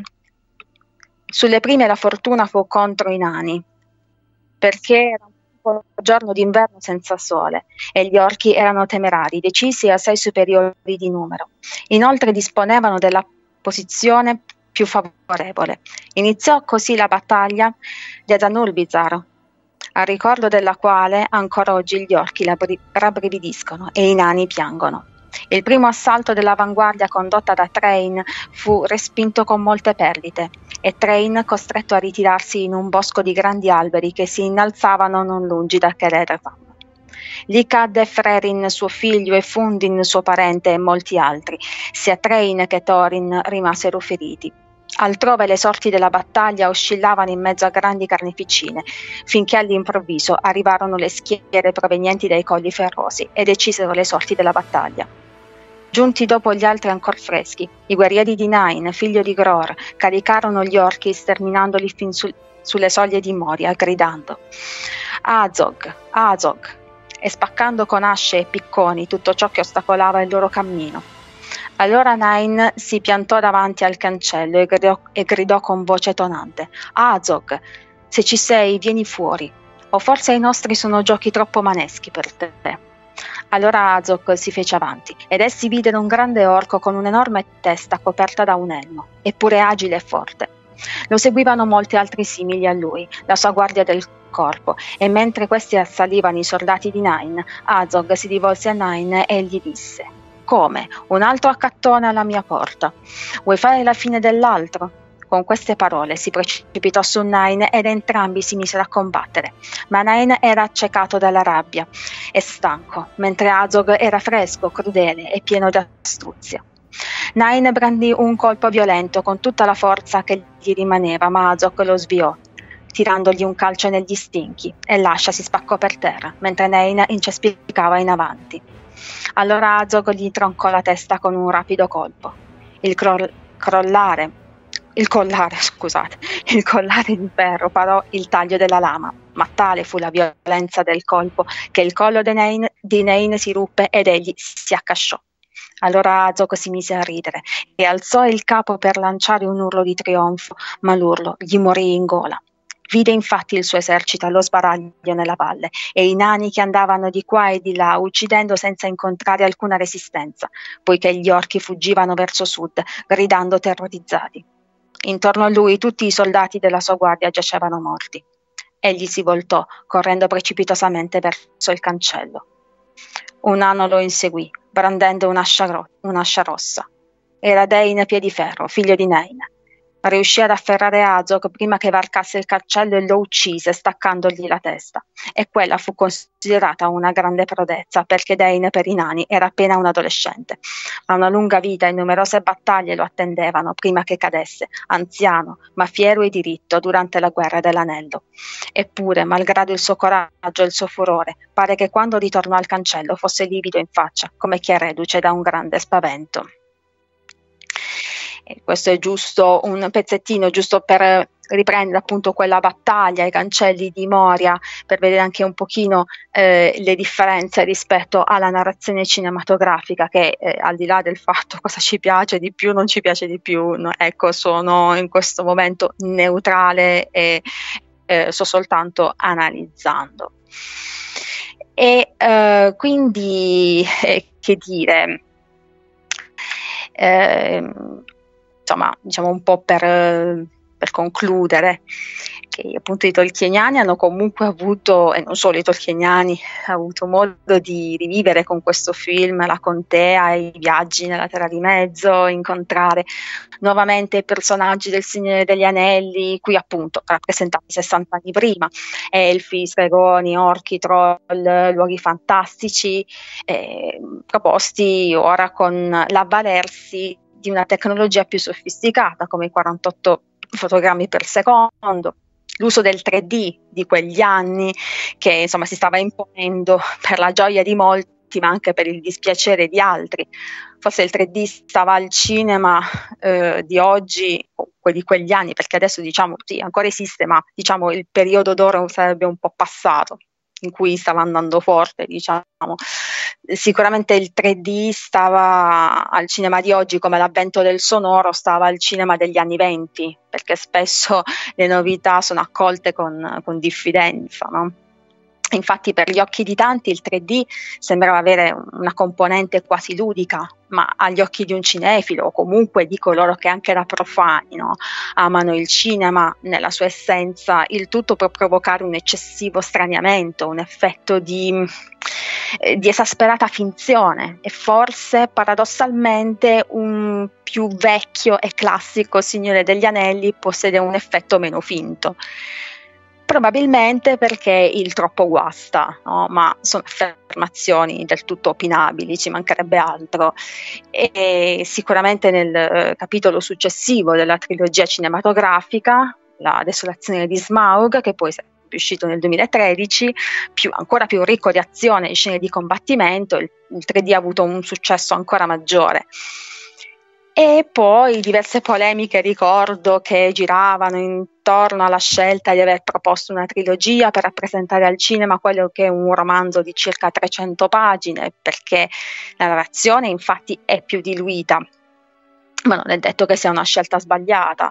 Ad ogni modo la professionalità di Peter Jackson e del suo staff resta indiscutibile, poi ci possono essere delle scelte per le quali ha optato, con le quali possiamo o non possiamo essere d'accordo, ma questo sì, ci mancherebbe altro, ma diciamo nell'insieme ha continuato a rispettare l'opera di Tolkien, pur avendoci messo del suo qui e là, ma il rispetto c'è, è stato mantenuto e diciamo non presenterebbe tanti punti di debolezza come invece magari si può pensare. Poi ripeto, è un mio pensiero e ognuno giustamente ha il suo. E un'ultima menzione, dal momento che sono appassionata di doppiaggio, volevo insomma ricordare il magnifico lavoro di Francesco Vairano nell'adattamento dei dialoghi per l'edizione italiana. Il suo stile al contempo elegante, estroso e inconfondibile, senza dimenticare che poi egli è anche direttore del doppiaggio e voce di Gollum Smeagol, interpretato dall'immenso Andy Serkis, che secondo me avrebbe meritato un Oscar per aver dato vita per anni a un personaggio che è rimasto nella storia della letteratura e del cinema come forse nessun altro avrebbe fatto.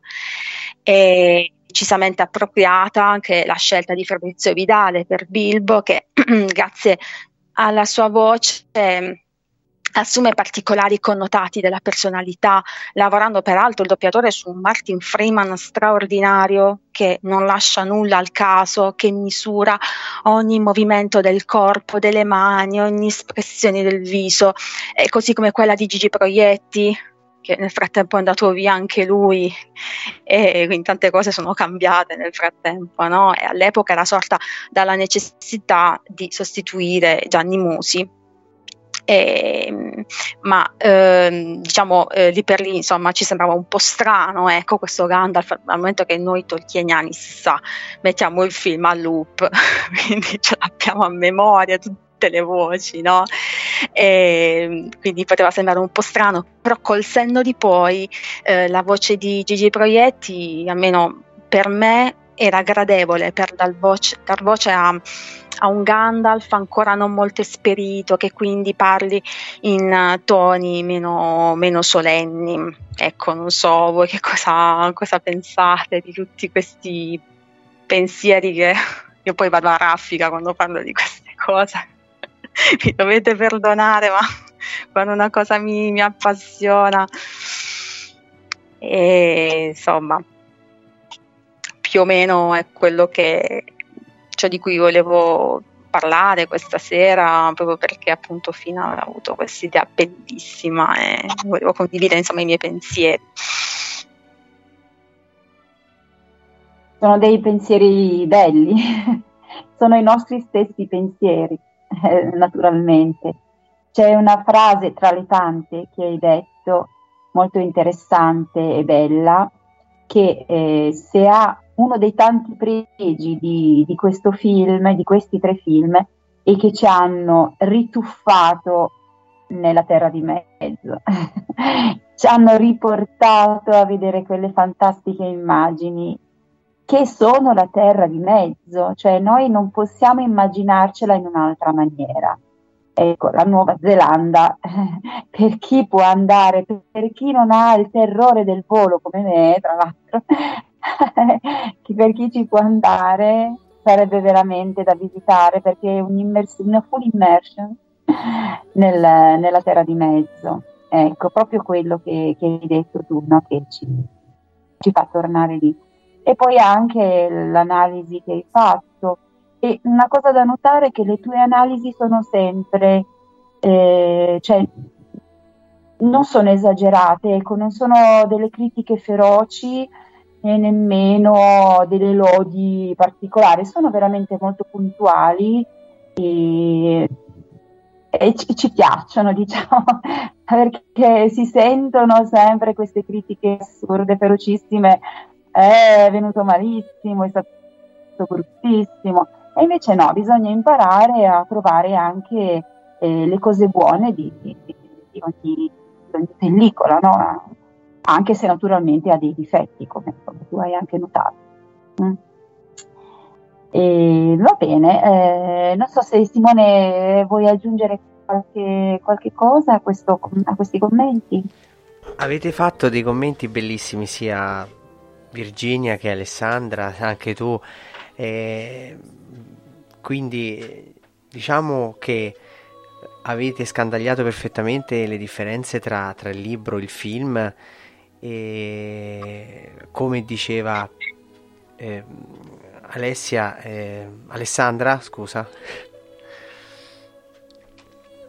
ci sono tanti appassionati che odiano il film oppure lo trovano deludente rispetto a quello che è l'opera scritta di Tolkien, ma questo è un punto di vista, ecco. Secondo me lo trovo abbastanza coerente in alcuni passaggi, in altri invece no, però come Peter Jackson ha fatto nel Signore degli Anelli, togliendo Bombadil, togliendo La Vecchia Foresta, togliendo Tomulande. Queste sono scelte cinematografiche che solo i produttori sapranno poi i motivi. Però io sono d'accordo con Alessandra, perché comunque lo trovo coerente, perché nella sua interpretazione comunque mi ha soddisfatto, ecco, l'opera cinematografica. Quindi bravi, bravi, bravi.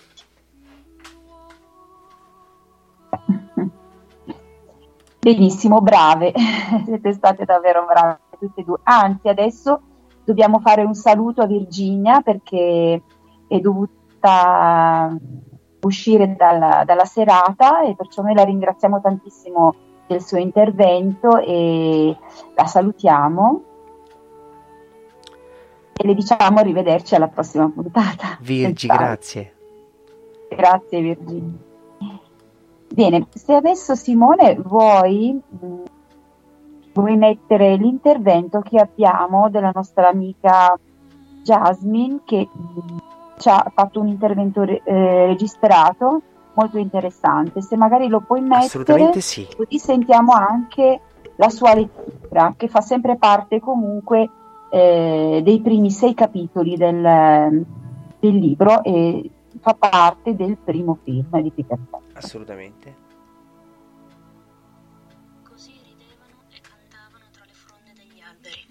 So bene che le giudicherete graziose sciocchezze, non che gliene importerebbe, semplicemente riderebbero ancora di più.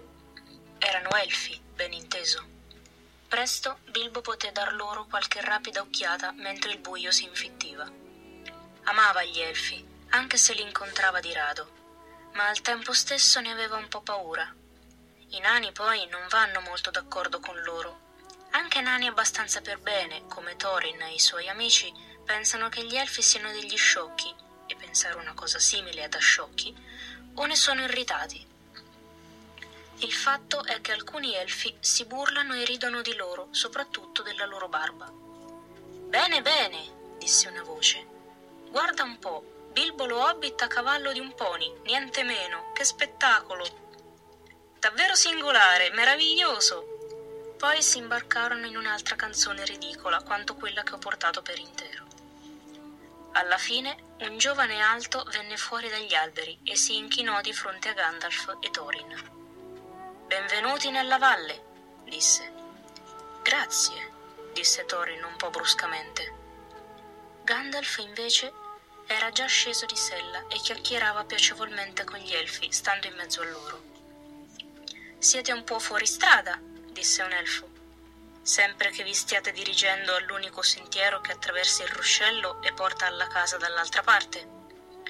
Vi mostreremo la via giusta, ma fareste meglio ad andare a piedi finché non avrete attraversato il ponte.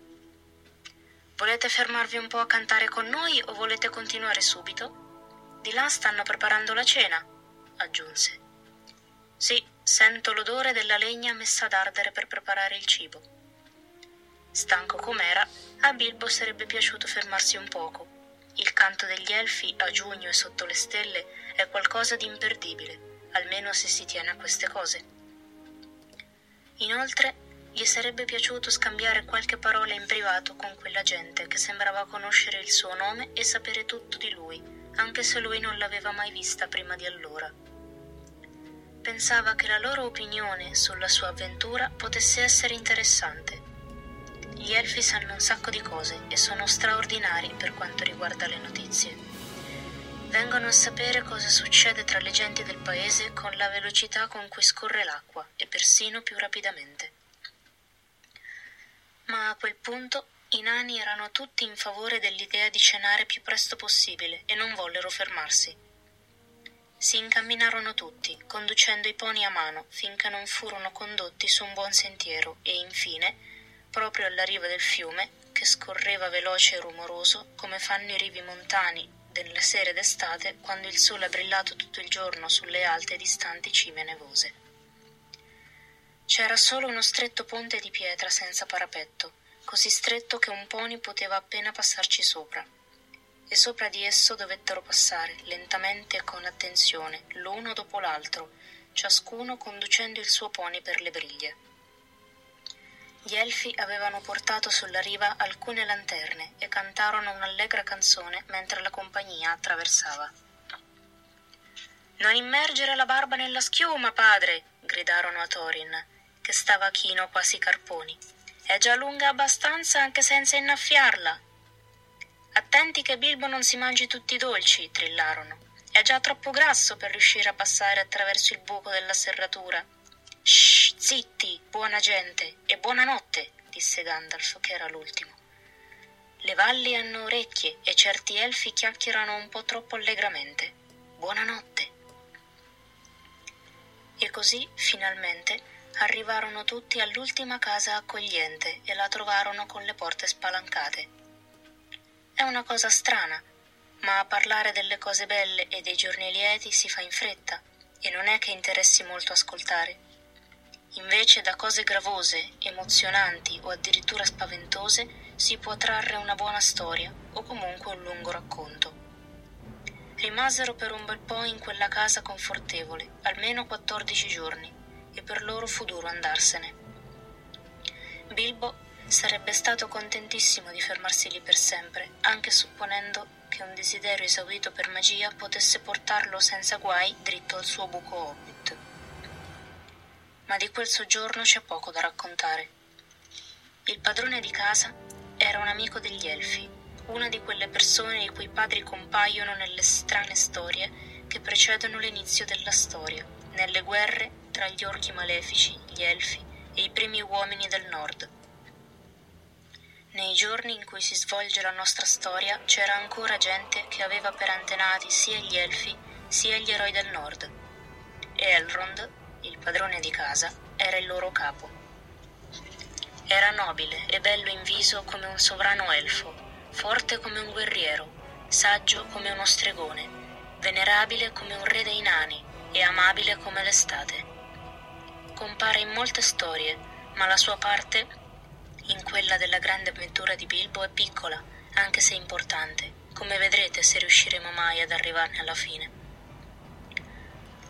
La sua casa era perfetta, che vi piacesse il cibo, o il sonno, o il lavoro, o i racconti, o il canto, o se preferiste soltanto star seduti a pensare, o anche se amaste una piacevole combinazione di tutte queste cose.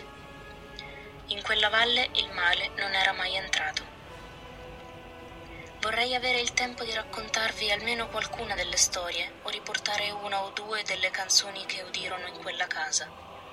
Tutti quanti, perfino i poni, si ritemprarono e si rinforzarono nei pochi giorni che vi trascorsero. Ci si prese cura dei loro abiti come delle loro ammaccature, del loro umore e delle loro speranze.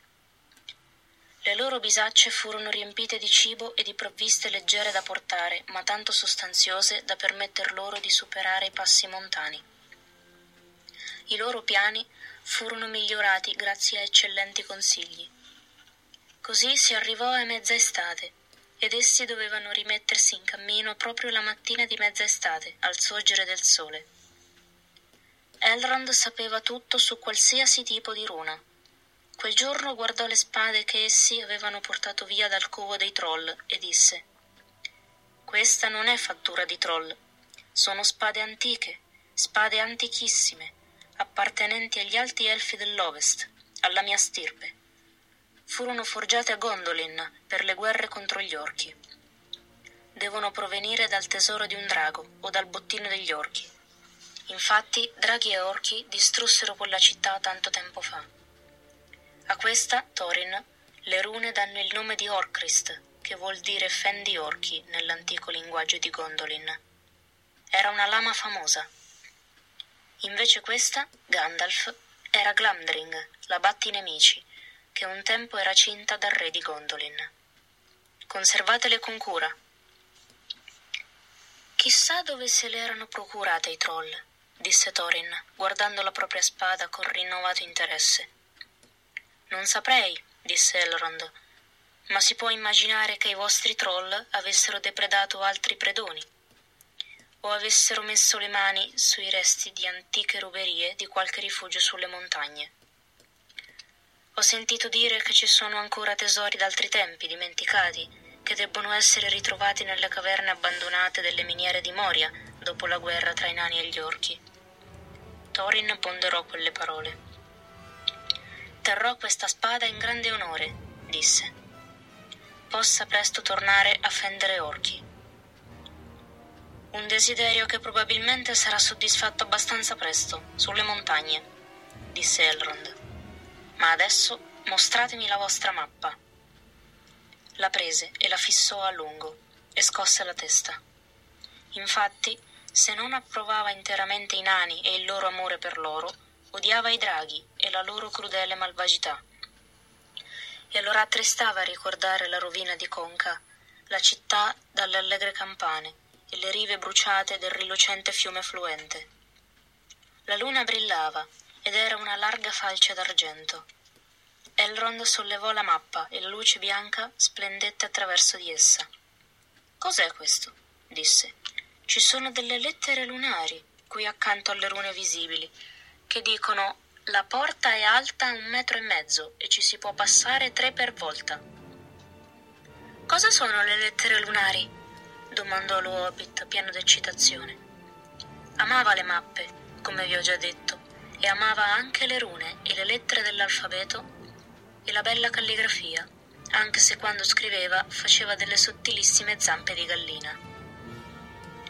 Le lettere lunari sono rune, ma non si possono vedere, disse Elrond, o almeno non guardandole direttamente. Si possono vedere soltanto quando la luna brilla dietro di esse, ma ciò che conta di più, anzi il punto fondamentale, è che la luna deve trovarsi nella stessa fase e nella stessa stagione di quando le lettere sono state scritte. Furono i nani a inventarle e le scrivevano con penne d'argento, come possono confermarti i tuoi amici. Queste devono essere state scritte in una notte di mezza estate, quando era luna crescente, molto tempo fa. Cosa dicono? Domandarono all'unisono Gandalf e Thorin, forse un po' contrariati per il fatto che qualcun altro, sia pure Elrond, le avesse scoperte per primo, benché in effetti non ce ne fosse stata la possibilità prima di allora e non ce ne sarebbe stata più un'altra per chissà quanto tempo. «Sta in piedi vicino alla pietra grigia quando picchia il tordo», lesse Elrond, «e l'ultima luce del sole che tramonta nel giorno di Durin splenderà sul buco della serratura». Durin, disse Thorin. Era il padre dei padri della più antica razza dei nani, i lunghe barbe, e mio capostipite. Io ne sono l'erede. Allora, cos'è il giorno di Durin? Domandò Elrond. Il primo giorno dell'anno nuovo dei nani, disse Thorin. È, come tutti dovrebbero sapere, il primo giorno dell'ultima luna d'autunno alle soglie dell'inverno. Lo chiamano anche giorno di Durin, ed è quando l'ultima luna d'autunno e il sole stanno insieme nel cielo. Ma questo non ci aiuterà molto, temo, perché oggi è al di là delle nostre capacità prevedere quando ci sarà di nuovo un momento simile. Questo è ancora da vedere, disse Gandalf. C'è scritto qualcos'altro? Niente che possa essere visto con questa luna, disse Elrond e restituì la mappa a Thorin. Poi scesero al rivo per vedere gli elfi che danzavano e cantavano, celebrando la notte di mezza estate. Il giorno successivo era una mattina di mezza estate bella e fresca, come in un sogno. Il cielo era azzurro senza una nuvola e il sole danzava sull'acqua.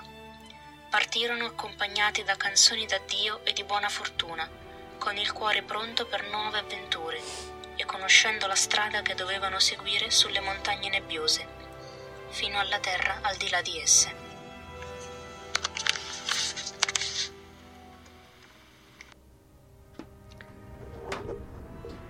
Eccoci ritornati in studio. Che bella lettura. Bellissima. Che simpatici questi elfi, eh? Il canto degli elfi. Ridono, scherzano, prendono in giro. Si vede proprio che è un racconto per bambini, perché sicuramente Tolkien, quando poi ha scritto Il Signore degli Anelli, non li ha più descritti così riderecci, diciamo. Erano un po' più seri. Non so se vi ricorderete senz'altro quando Aragorn e gli Hobbit hanno incontrato Glorfindel, fantastico, con il suo cavallo, che campanellini che suonavano intanto che lui galoppava, proprio regale, bellissimo, abbastanza diverso da questi elfi scherzosi. Oppure anche gli elfi del consiglio di Elrond, che erano così, come dire, pensierosi, dicevano cose molto serie, facevano domande, ecco. Alcuni dicono che forse a quell'epoca, come si chiama, Tolkien non aveva ancora deciso bene come dovevano essere gli elfi. Tolkien l'aveva già deciso molto tempo prima come dovevano essere gli elfi, li aveva già inventati da... cioè li aveva già pensati da un bel pezzo, è solo che ha voluto in questo racconto farli così scherzosi, perché dovevano parlare a dei bambini, far ridere, far distrarre, insomma, anche i bambini con quello che dicevano. Voi che cosa ne pensate? Beh sì, l'Hobbit fu scritto, no? Come altre lettere di Babbo Natale, tutte queste cose qui, per i suoi figli, no? Quindi doveva avere anche un tono un po' più, come dire, sì, che si potesse essere accettabile per un pubblico di bambini o di ragazzini, certi bambini degli anni 30 magari, no? Cioè, forse sembra un po' più adulti, ecco, rispetto a quelli di oggi o con quelli quando eravamo noi, no? Era un po' diversa la società e tutto. E perché ora lo Hobbit io lo percepisco come un romanzo per bambini grandi, diciamo, adulti come noi, un po' Peter Pan forse, ecco, sì, forse per un bambino piccolo, insomma, nei primi anni delle elementari si potrebbe anche andare bene, però magari forse una lettura guidata da un adulto, poi dipende dal carattere del bambino sicuramente, no? Era comunque un approccio, ecco, per i bambini di quegli anni, dovevamo, ecco, calarci nella mentalità dell'epoca sicuramente, cioè proprio questa narrazione così fresca, più spontanea, il narratore che ogni tanto si rivolge al lettore, no? E lo coinvolge in qualche modo. E una cosa che mi piace molto simpatica è che sottolinea tutti gli stati d'animo di Bilbo, perché è tutto visto dalla sua prospettiva, no? Quindi quanto fosse terribile il fatto che i nani avessero fatto irruzione a casa sua, cioè ti fa proprio notare che razza di sacrilegio era stato, capito? E quindi ecco, questi sono i punti che vengono messi in luce dalla voce narrante, ecco. E nel film, appunto, si è mantenuto un po' questo stile, ecco. Poi mi dicevo il fatto del 3D, che, ecco, a me non è che piaccia il 3D sinceramente, però innanzitutto capisco le motivazioni commerciali dell'epoca, primo, e due, comunque, ecco, abbinato a una storia come quella della Hobbit, diciamo che non va a stonare, ecco, è l'effetto visivo che personalmente non mi piace più di tanto, ecco. Io poi, vabbè, l'ho visto in 2D, quindi sì, forse l'ho visto in 2D e non... probabilmente non abbiamo avuto la valorizzazione, ecco, sì, però lo so, c'è il fatto di andare a mettere gli occhialini, non lo so perché non riesco a calarmi in questa situazione, e quindi niente, comunque trovo che quantomeno c'è coerenza di stile, ecco, tutte queste cose qui, da quello che è il romanzo della Hobbit, lo stile narrativo del film e, insomma, la scelta di tutte queste cose qui. Comunque, se certo, come hai detto tu, un bambino, se legge, cioè deve essere un bambino un po' grandicello, nel senso, no? Magari non nella prima elementare, diciamo, però se ad esempio un genitore o una persona, un fratello, una persona più grande che glielo legge, è carino sentire questi elfi che dicono dove andate, cosa fate, insomma, uno ci fa anche le faccette e il bambino si diverte. Secondo me anche Tolkien, quando leggeva ai suoi figli, faceva così, credo, no? Ecco, certo, per capirlo meglio deve essere anche un pochino più grandino, perché, come hai detto tu bene, i bambini più piccolini magari non riescono bene ad afferrare tutto. Comunque è stata una lettura molto simpatica, cioè molto bella, non simpatica, quella che ha fatto Jasmine. E poi c'è una cosa molto interessante che ho visto, che mi è piaciuta molto, quando Elrond prende in mano la spada di Thorin, no? E dice... Questa non è fattura di uomini neri, sono spade antiche, spade antichissime, appartenenti agli elfi alti dell'Ovest, alla mia famiglia. Furono forgiati a Gondolin per le guerre contro gli orchi. Allora, se conosciamo bene la storia di Elrond, io me lo immagino mentre lui dice queste parole e ricorda proprio la sua famiglia, le storie che gli hanno raccontato, perché lui a Gondolin non c'era, non era ancora nato, no? Però comunque la sua famiglia gli ha sicuramente raccontato queste cose, perché ad esempio sappiamo che il padre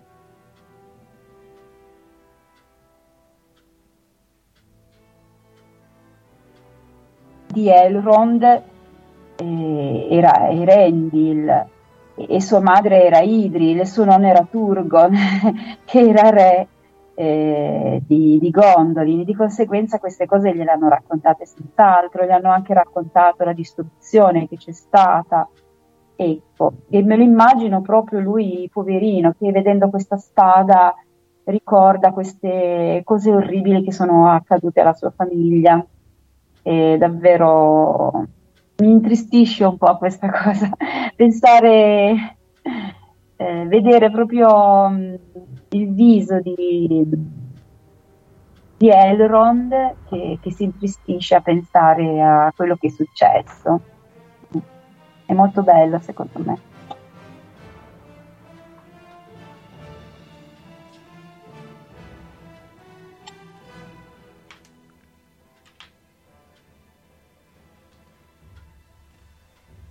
Che dici, Simone?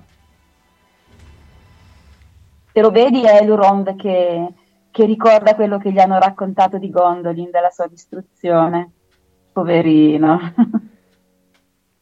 Beh, diciamo che sì, me lo ricordo. Praticamente non dimentichiamo che Elrond è il figlio di Erendil. Eh sì. E figlio di Idril, figlio di Turgon, re di Gondolin, e sicuramente gli hanno raccontato quello che è successo.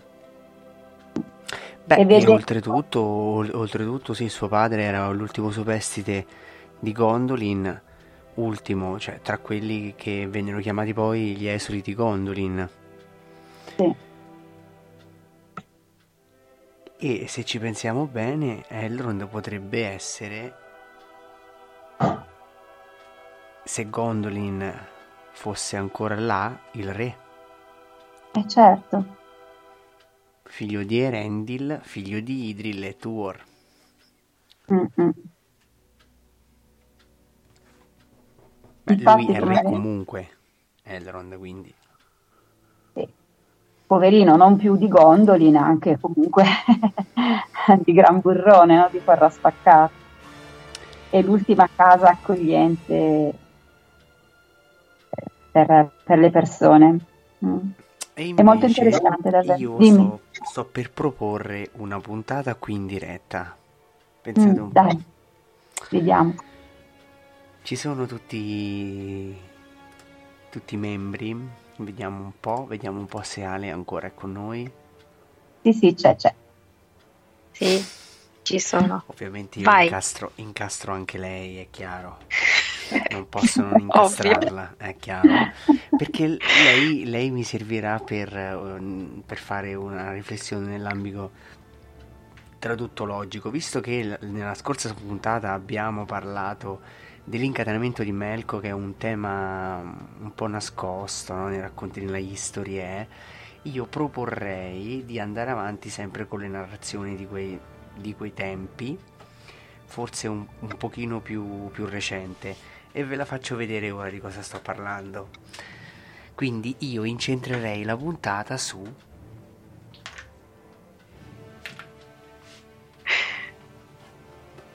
direttamente dalla libreria. Su che cosa? Cosa stai facendo? Sto prendendo il libro che non c'ho ovviamente qui, quindi io incentrerei la puntata sulla caduta di Gondolin. Beh, io direi che ci sta. Wow. Ci sta tutta. Tratto magari dai racconti incompiuti o perduti, oppure dalla caduta di Gondolin, l'ultimo volume tradotto da Manini e per volontà di Christopher, quello che è uscito nel 2017. Guarda, io proprio giusto la settimana scorsa me lo sono comprato. Ah, ecco. Oh, bellissimo. Perciò non ci sono problemi se hai bisogno di un piccolo commento. Perché nella prossima puntata noi non abbiamo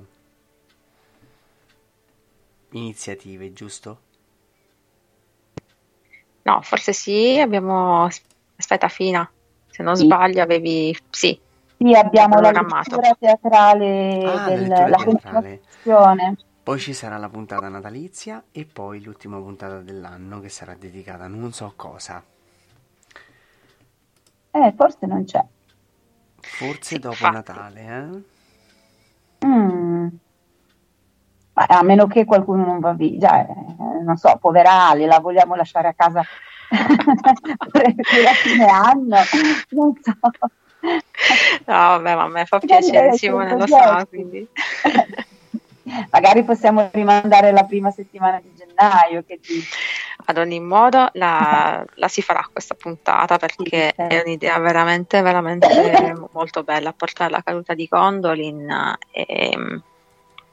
è un must, secondo me, quindi che sia alla fine di quest'anno, che sia ad anno nuovo, sicuramente possiamo proporre questo argomento, ecco. Poi se ci sono suggerimenti anche da voi radioascoltatori, sono i benvenuti, tutti i vostri suggerimenti, quindi sbizzarritevi pure. Sì. Le idee sono sempre ben accette. Come no, certo. Sì, se non avevamo altri commenti sulla lettura che ha fatto Jasmine.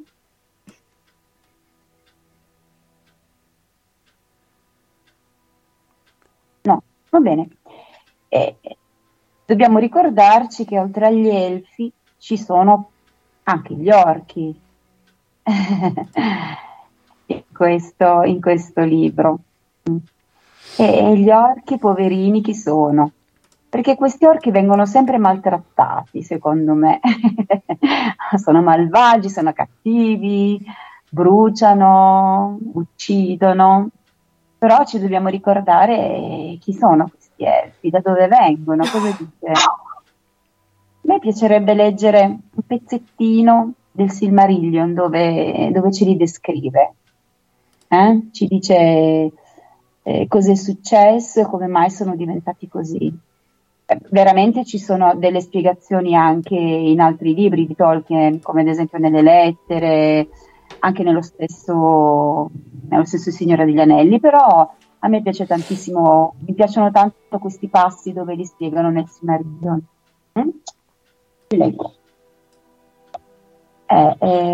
Qui nel capitolo dalla venuta degli Elfi e della cattività di Melkor, ci dobbiamo ricordare che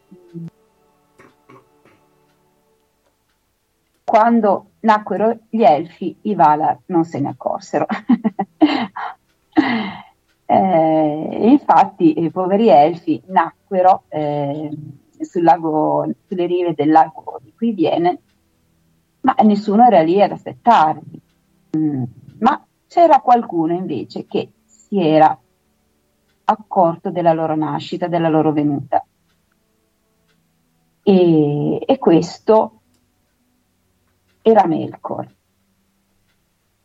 Infatti qui nella pagina 102 dice che con il senno di poi i sapienti affermarono che Melkor, sempre guardingo, fu il primo ad accorgersi del destarsi dei Quendi, no?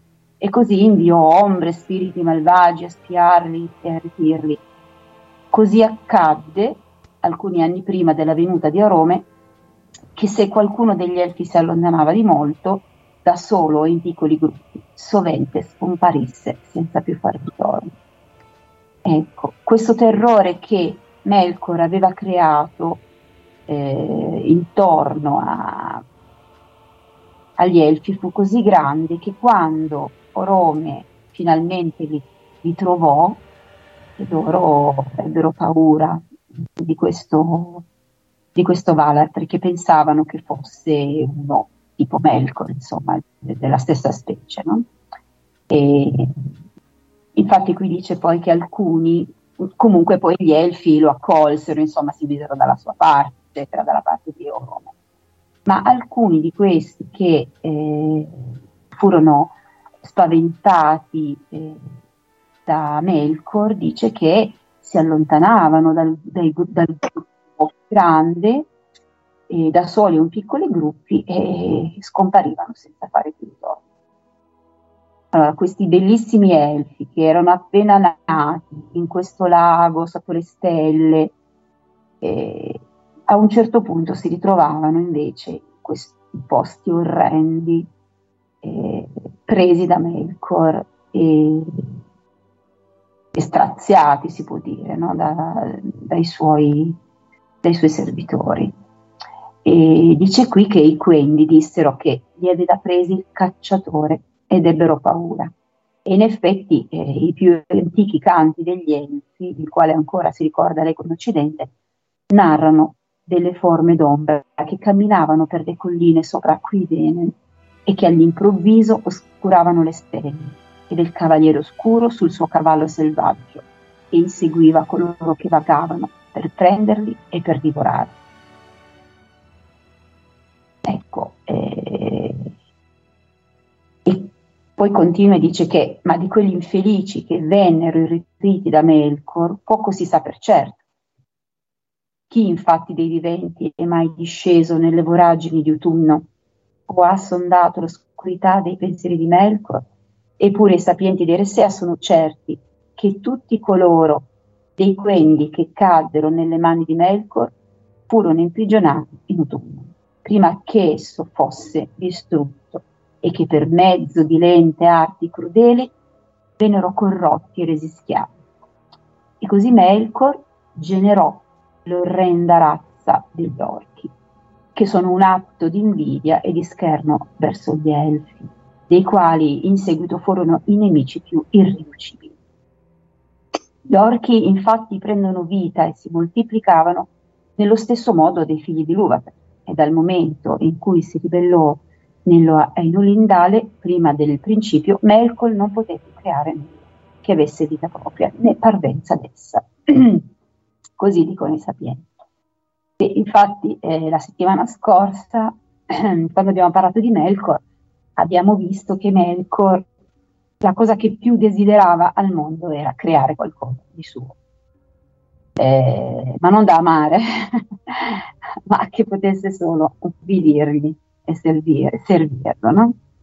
Solo che non riuscendo a creare niente, perché non aveva in sé la fiamma imperitura, non riuscendo a creare niente, come ho detto, prese le creazioni di Lúvatar e le rovinò. Come dice qui, prese questi poveri elfi appena nati e li portò ad autunno, e lì con queste orrende pratiche li trasformò in orchi, proprio che sono un atto di invidia e di scherno verso gli elfi. È terribile questa cosa, perché lui dice: io non posso creare qualcosa e ti rovino quello che hai creato. È assolutamente fortissimo. Ecco, comunque questi poveri elfi divennero orchi, e naturalmente essendo così rovinati, non potevano essere che malvagi al servizio del loro padrone. In sé non avevano niente di malvagio, non è che desideravano conquistare città, distruggere cose di loro propria iniziativa. Loro avrebbero voluto anche solo vivere in un angolo della Terra di Mezzo. Infatti quando anche li vediamo nell'Hobbit nelle caverne dopo aver preso gli Hobbit, cioè loro se ne stavano lì, facevano le loro cose, magari uscivano per rubare qualcosa, però non è che hanno invaso altri territori. Era proprio Melkor che li obbligava ad ubbidirgli, li obbligava, li chiamava e loro dovevano andare al loro servizio assolutamente, anche se magari non era proprio la cosa che desideravano di più. E, non lo so, forse la mia è un'idea strana, perché a me fanno un po' pena, è vero che sono malvagi, che hanno veramente distrutto tantissimo, ma comunque sempre solo per il terrore dei loro signori, prima Melkor e poi anche Sauron, e anche Saruman, che comunque nonostante dovesse essere un bravo istari, comunque si divenne proprio peggio ancora di Sauron, mettendoli al suo servizio solo per fargli compiere delle azioni concrete anche a loro. E qui appunto nell'Hobbit anche loro li vediamo sempre al servizio di Sauron, naturalmente nella battaglia delle 5 armate, compiere delle stragi anche loro naturalmente, però comunque sempre sotto la direttiva di questi signori oscuri. Questo è un po' il mio pensiero, non so, voi che cosa ne pensate?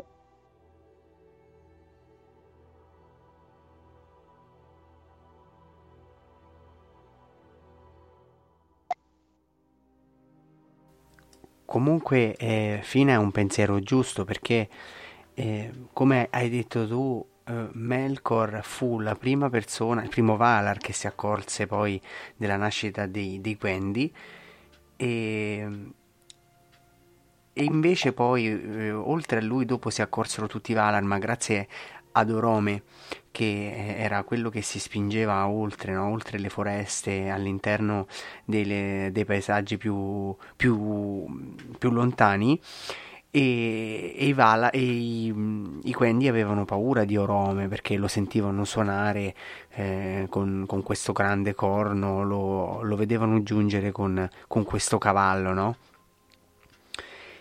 E poi dopo lui riportò la nascita dei Quendi ai Valar, però come hai detto tu il primo Valar accortesi della nascita degli Elfi fu Melkor, che poi rapì gli Elfi e li trasformò in orchi con le arti maligne.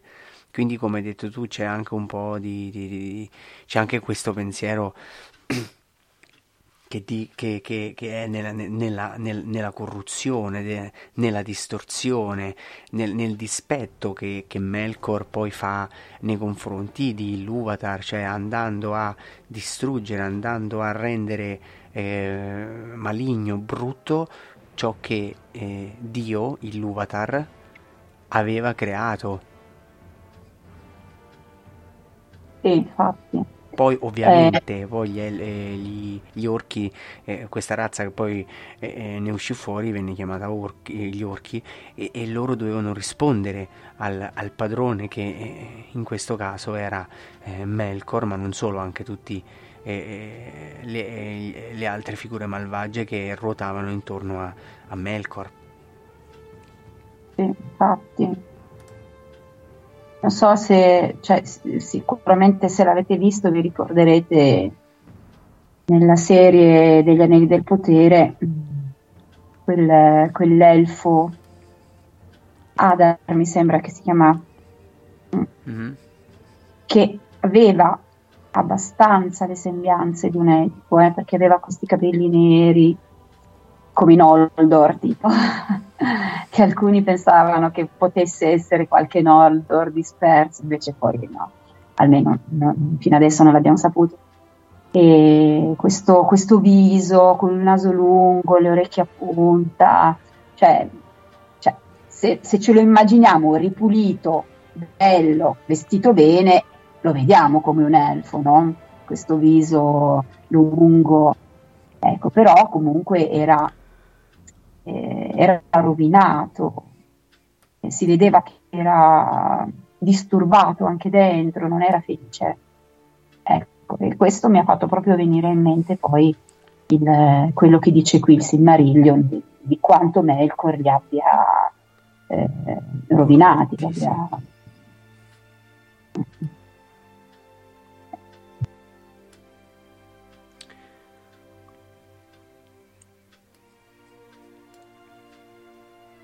Che comunque se vai Fina, no, volevo solo dire che comunque dice anche il Silmarillion che loro si riproducevano come gli elfi, nel senso avevano anche delle orchesse, degli orchettini, cioè nel senso non è che nascevano dalla terra, si riproducevano, perciò un certo senso di affetto lo dovevano provare insomma, penso, per la propria famiglia, per i figli, per le compagne, non so.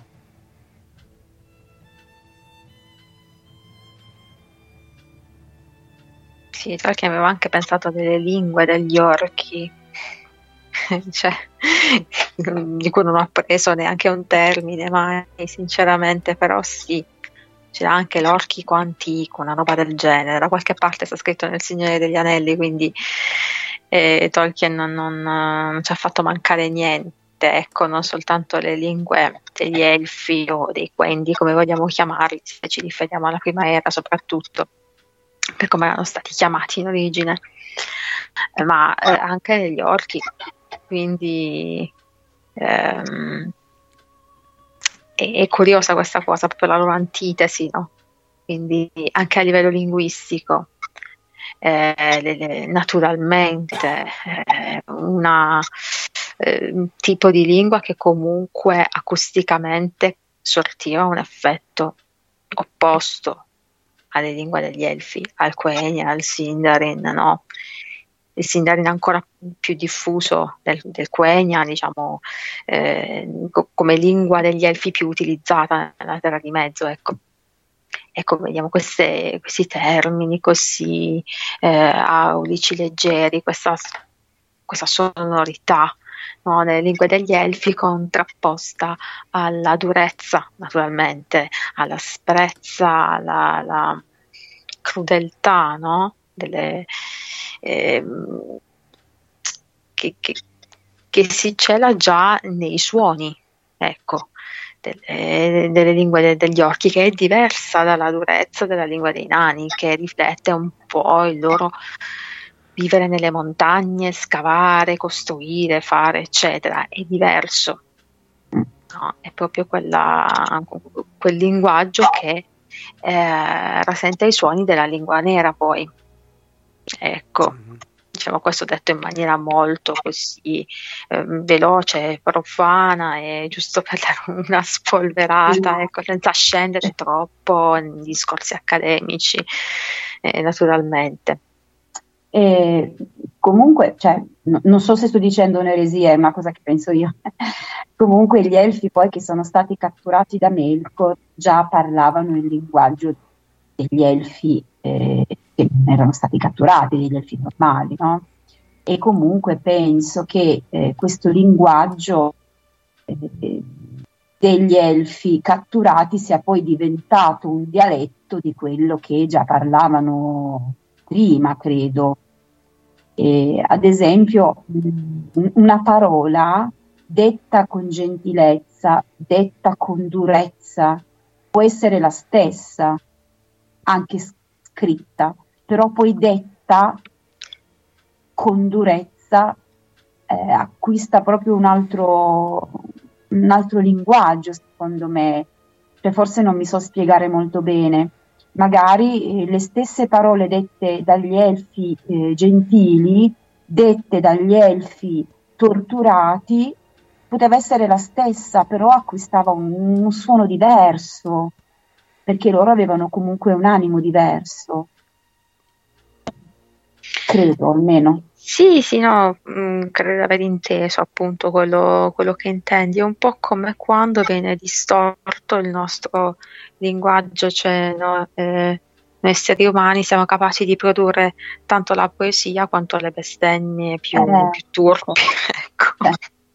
Oppure una diciamo frase da un'altezza a una bassezza, così, ecco. Magari una frase detta con amore può essere detta con odio, le stesse parole, però comunque risulta molto più sgradevole, molto più dura, più brutta. Certo. E poi magari con l'andare del tempo è normale che le stesse parole poi cambiano, come si distinguono tra un dialetto e un altro, no? Ad esempio, magari vengono tutte dall'italiano o dal francese, però comunque con il tempo, l'isolamento, ogni zona acquista un modo di parlare diverso. Sì, certamente. Gli orchi sicuramente, magari all'inizio parlavano più o meno come gli elfi, però poi si sono distinti in un'altra lingua, in un altro modo di parlare, e hanno acquistato appunto, come dicevi tu, la lingua nera, che era terribile. Beh, certo, stare a contatto ora con Melkor, ora con Sauron, insomma, diciamo che gli argomenti, ecco, non potevano che essere i più truci e i più violenti, ecco. E quindi ecco, anche i contenuti ispiravano certi suoni, sicuramente. È così anche nelle nostre lingue, perché il linguaggio umano è arbitrario, e quando le prime volte, quando gli esseri umani hanno imparato man mano ad articolare le parole, man mano che il centro del linguaggio è andato via via sviluppandosi, dare i nomi alle cose non è stato così un ammasso di suoni, no? Certo, ancora non avevamo teorizzato vocali o consonanti o le grammatiche, assolutamente no, cioè, abbiamo gli uomini primitivi, no? Però man mano, ecco, tra parentesi, le prime forme di linguaggio sono stati sicuramente i geroglifici, quindi il linguaggio per immagini, ovviamente. Poi quando abbiamo iniziato a utilizzare le parole, ciò che davamo, il nome che davamo, insomma, alle cose o alle situazioni, o insomma alle cose concrete o astratte che fossero, venivano combinati comunque con una componente acustica che ne suggerisse il significato. Questo in maniera del tutto naturale. Poi vabbè, le lingue si sono sviluppate man mano nei secoli dei secoli, e le conosciamo oggi in una determinata maniera, ecco. Ovviamente poi la storia ha fatto il suo corso, e così le lingue che prima si presentavano in una certa maniera poi si sono evolute. E quindi niente, questo è giusto per dire un po' delle ovvietà, che però ecco, fa bene sempre ricordare, no? Ti ricordiamo la canzoncina simpatica che gli orchi cantavano ai nani quando sono stati presi, no? Sì, ecco. Orco. Ce l'ho proprio davanti. Cioè, allora, se te la leggo. Allora, davanti a loro apparve ora un bagliore di luce rossa. Gli orchi si misero a cantare, o meglio, a gracidare, accompagnandosi col battito dei piedi sulla pietra e scuotendo ritmicamente i loro prigionieri. Afferra e spezza, voragine nera, acciuffa, sbatti, poi spazza a bufera, e giù degli orchi nel tetro palazzo tu finirai, ragazzo. Cozza, sfonda, fracassa, batti, pesta, martelli e mazze, sonagliere a festa, picchia, colpisci, giù sotto il suolo, oh mio figliolo. La frusta sidi, la sferza, poi schiocca, colpisce e un gemito d'esca di bocca. è un gemito tesca di bocca, scusate, mi sono incartata. Cammina alacre e non t'arresta, già gli orchi trincano e fanno festa, ebri essi danzano in giro pazzo, sottoterra ragazzo. Ho letto dall'edizione ad Elfi, giusto perché comunque ce ne sono un po' in giro dell'Hobbit, quindi ecco, ho letto da lì. E anche vedete nella traduzione italiana, adesso non ho il testo originale sotto mano onestamente, quindi non ho la possibilità adesso di confrontarlo, anche questi suoni afferre spezza, quindi questa doppia affricata voragine nera, no? Questi anche il suono cupo di voragine nera, acciuffa, sbatti, tutte queste queste sibilanti e affricate, poi spazza, bufera, no? È stato mantenuto, ecco, questa sonorità, che immagino proprio che in originale ci fosse un effetto del genere, ecco, adesso appunto ripeto, non posso confrontarlo. Cozza, sfonda, fracassa, batti, pesta, no? Quindi ecco, la musicalità delle parole riflette molto i concetti che stiamo andando a esprimere sicuramente, no? E poi dopo continua. Una cosa spaventosa, le pareti riecheggiarono afferra, spezza, e il batti, pesta e il sinistro sghignazzare del loro sottoterra ragazzo. Il significato generale della canzone era fin troppo chiaro, infatti a un certo punto gli orchi tirarono fuori le fruste e le schioccarono facendole sibilare e sferzare. L'ho letto con enfasi apposta. E così costrinsero tutti quanti a correre a più non posso davanti a sé. E più di un nano già gemeva come un matto quando entrarono barcollando in una grossa caverna. Era illuminata da un gran fuoco rosso nel centro e da torce appese alle pareti, e rigurgitava di orchi. Risero tutti e applaudirono freneticamente quando i nani, col povero Bilbo alle loro spalle e più vicino alle fruste, entrarono correndo, mentre dietro di loro gli orchi che li spingevano facevano schioccare e fischiare le fruste. I pony erano già stati pigiati in un angolo e c'erano anche tutti i loro bagagli e fagotti che stavano a terra aperti, messi sottosopra dagli orchi, annusati dagli orchi, smaneggiati dagli orchi e disputati accanitamente dagli orchi. Temo che questa sia stata l'unica immagine che ebbero di quegli eccellenti pony. Vedete qui, temo che la voce narrante, no, che si rivolge al lettore, ecco, come dicevamo prima, quindi ogni tanto interviene, incluso un piccoletto simpatico e robusto che Elrond aveva prestato a Gandalf dal momento che il suo cavallo non andava bene per i sentieri montani. Il fatto è che gli orchi mangiano cavalli, pony e somari e altre cose molto peggiori e sono sempre affamati. Comunque, per il momento i prigionieri pensavano solo a se stessi. Gli orchi li incatenarono con le mani dietro la schiena e li legarono tutti insieme uno dopo l'altro e poi li sospinsero all'estremità più lontana della caverna, col piccolo Bilbo che si trascinava, ultimo nella fila. Là, nelle tenebre, su una pietra larga e piatta, sedeva un orco orrendo dalla testa enorme e intorno a lui stavano in piedi diversi orchi armati delle asce e delle sciabole che sono soliti usare. Il fatto è che gli orchi sono creature malvagie e crudeli, non fanno cose belle, ma ne fanno molte di ingegnose. Possono scavare tunnel e miniere con bravura pari a quella dei nani più abili, quando lo vogliono, anche se di solito sono disordinati e sporchi. Fanno molto bene martelli, asce, spade, pugnali, tenaglie e anche strumenti di tortura, oppure gli fanno fare sul loro disegno ad altra gente, prigionieri e schiavi che devono lavorare fino a che non muoiono per mancanza di aria e di luce. Non è improbabile che abbiano inventato alcune delle macchine che da allora in poi hanno afflitto il mondo, specialmente gli ingegnosi congegni per uccidere grandi masse di gente tutte insieme, poiché ruote, motori ed esplosioni sono sempre piaciuti loro moltissimo, e anche se hanno cercato di lavorare il meno possibile con le loro proprie mani. Ma in quei giorni e in quelle contrade selvagge essi non avevano ancora fatto tanti progressi, come vengono chiamati. Non odiavano i nani in modo particolare, non più cioè di quanto odiassero tutti e tutto, e specialmente le persone pacifiche e prospere. Anzi, in certi posti, alcuni nani malvagi avevano perfino fatto alleanza con loro, ma avevano un rancore particolare verso il popolo di Thorin, a causa della guerra di cui avete sentito parlare, ma di cui non si tratta in questa storia.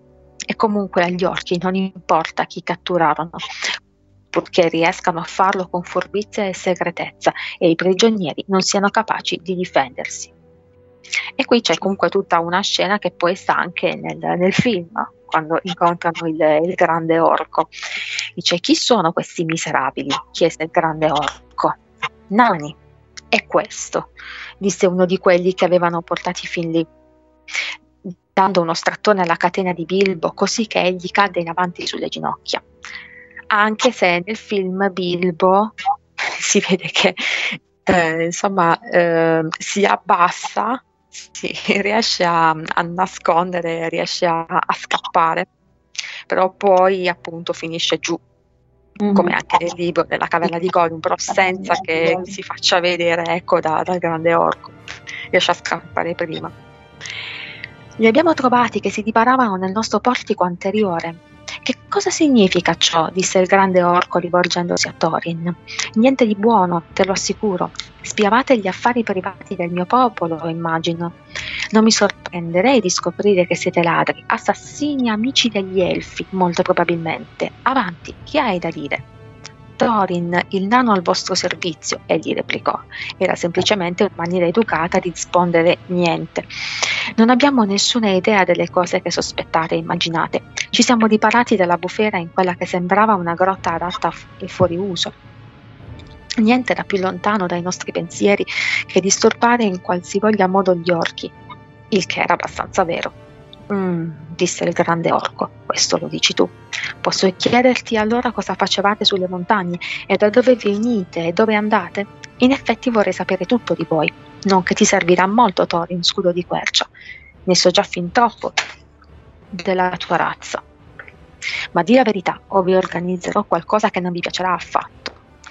Eravamo in viaggio per andare a trovare i nostri parenti, i nostri nipoti e nipotine, i nostri cugini di primo, secondo e terzo grado e gli altri discendenti dei nostri nonni che vivono a est di queste montagne squisitamente ospitali, disse Thorin, non sapendo bene cosa dire, in un momento in cui ovviamente l'esatta verità sarebbe stata completamente fuori luogo. È un bugiardo, o tremendissimo, disse uno degli orchi che avevano portato i prigionieri. Molti dei nostri sono stati abbattuti dal fulmine nella grotta quando abbiamo invitato questi esseri a venire giù e sono morti come sassi. E poi non ha spiegato questa. Egli tese la spada che Thorin aveva cinto, la spada che veniva dal covo degli uomini neri. Il grande orco lanciò uno spaventoso urlo di rabbia quando la guardò e tutti i suoi soldati digrignarono i denti, scossero gli scudi e batterono i piedi. Avevano riconosciuto immediatamente la spada. Aveva ucciso centinaia d'orchi ai suoi tempi, quando i begli elfi di Gondolin davano loro la caccia sulle colline o li combattevano sotto le loro mura. L'avevano chiamata Orcrist, fendi orchi, ma gli orchi la chiamavano semplicemente coltello. La odiavano. E odiavano ancora di più chiunque la cingesse. E qui insomma interrompo la lettura perché sono arrivato alla fine del capitolo. Giusto, ho trovato un punto in cui, ecco, riallacciarmi anche con quello di cui stavamo parlando prima.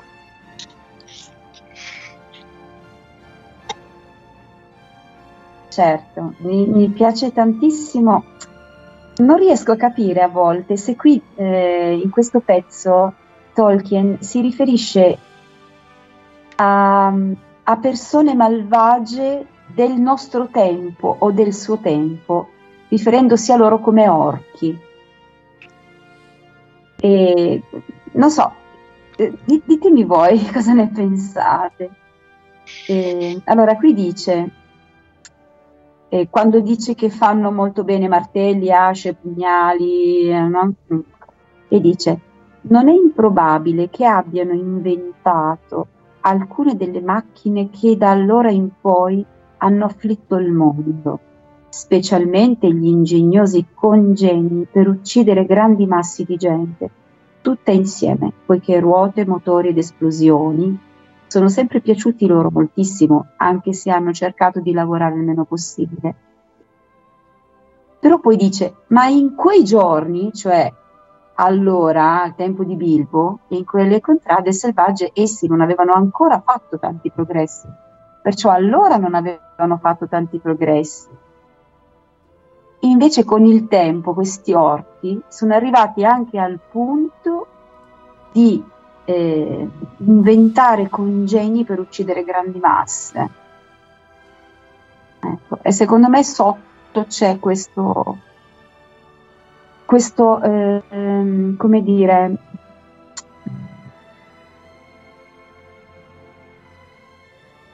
il fatto che Tolkien pensi che le persone che oggi inventano queste cose sono discendenti proprio da questi orchi, sono malvagi, sono cattivi, che al tempo di Bilbo avevano inventato alcune cose, sì, sempre per uccidere, ma con il tempo sono arrivati ancora a inventare queste macchine per uccidere tantissime persone. Io ci ho riflettuto parecchio quando l'ho letto. Io credo che si riferisca sempre all'esperienza che lui ha avuto della guerra e come venisse combattuta la guerra ai tempi di Tolkien. Nella prima guerra mondiale sono usciti fuori i primi aeroplani, i primi bombardamenti, cose nuove, cose capaci di uccidere più persone allo stesso momento, e anche le strategie con questi mezzi sono diventate molto più precise, e io penso che Tolkien si riferisca a questo qua, all'esperienza che lui ha avuto con la prima guerra mondiale.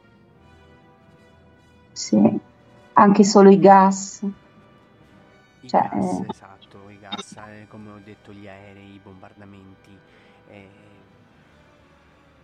Troviamo la differenza tra la prima e la seconda guerra mondiale. La prima guerra mondiale Tolkien l'ha vissuta in prima persona, la seconda guerra mondiale il figlio l'ha vissuta, e anche lì secondo me ci sono queste differenze che lui dice, nonostante che l'Hobbit sia stato scritto prima della seconda guerra mondiale, però come lui scrive comunque le battaglie, i combattimenti e le armi e le strategie trovano sempre la sua evoluzione.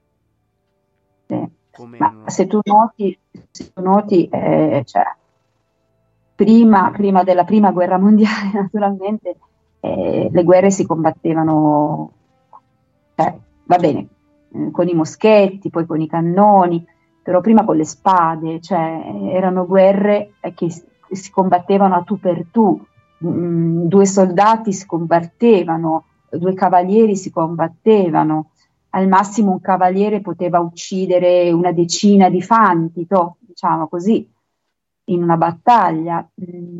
Invece adesso nella seconda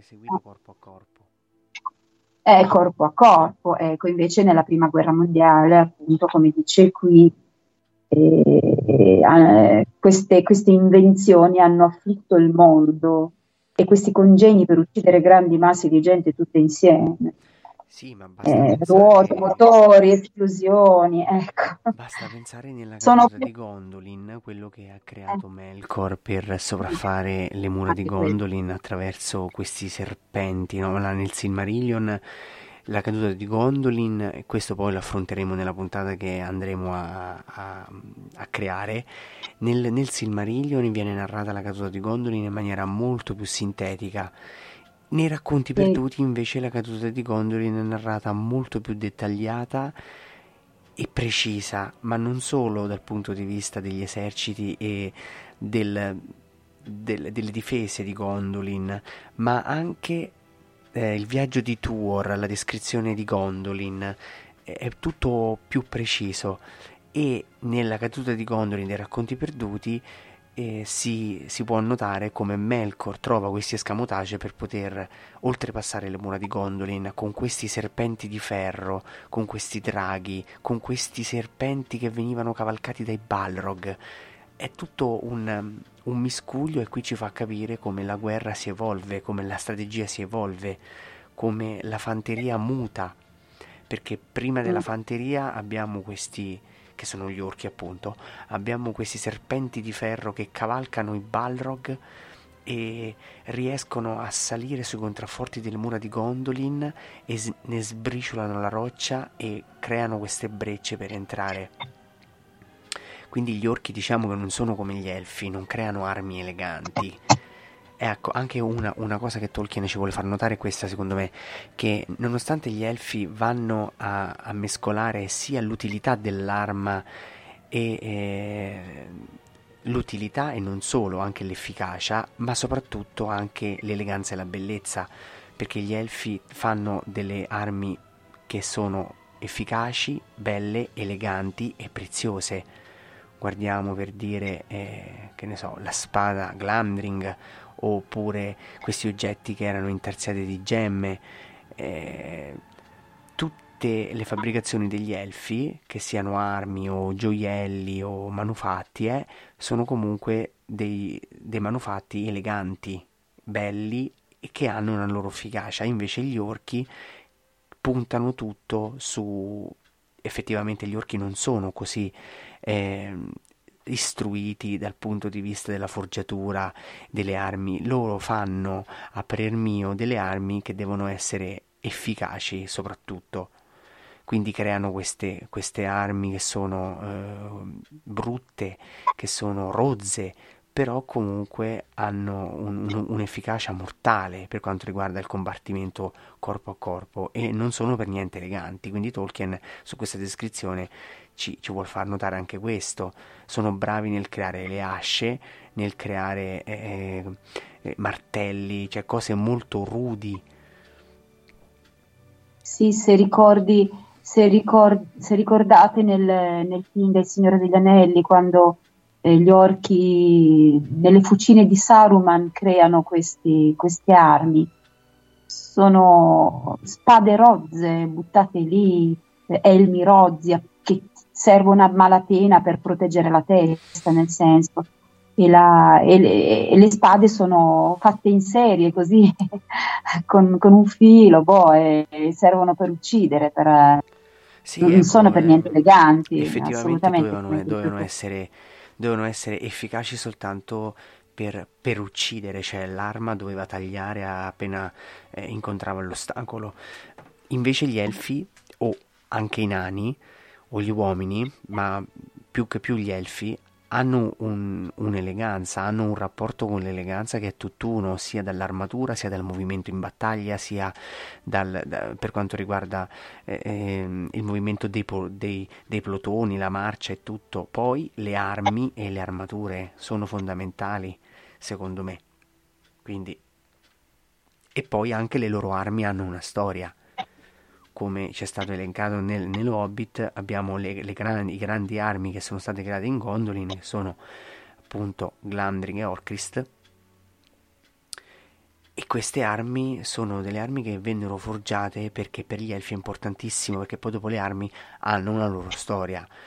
Sono questi manufatti che vengono creati una volta e una volta soltanto, come i Silmaril, come le grandi spade della Terra di Mezzo, che ogni spada aveva una storia a sé, e se questa spada o questa armatura o questo oggetto veniva distrutto, non era più possibile crearlo, perché nella singola arma il fabbro, il forgiatore, metteva il suo estro, la sua capacità e la faceva solo e soltanto in quel modo, non si poteva ripetere, e serviva per uno scopo. La spada di Turgon, la spada del re di Gondolin era Glamdring, e nessun altro elfo poteva riprodurre Glamdring. Era come un sigillo, una volta rotto quel sigillo non serviva più a nulla, non poteva essere rifatto. Guarda ad esempio le spade di Eol. Lui ha infuso il suo essere, il suo caratterino simpatico, sì, delle sue spade. Sì. Ecco, io secondo me la penso così, altrimenti un'arma non avrebbe un'esclusiva, non avrebbe l'importanza. come gli anelli, come la spada, come Narsil per dirvi, o Anduril che poi verrà riforgiata. Quindi ecco, diciamo che ogni spada nel leggendarium tolkieniano ha una sua importanza e non può essere riprodotta.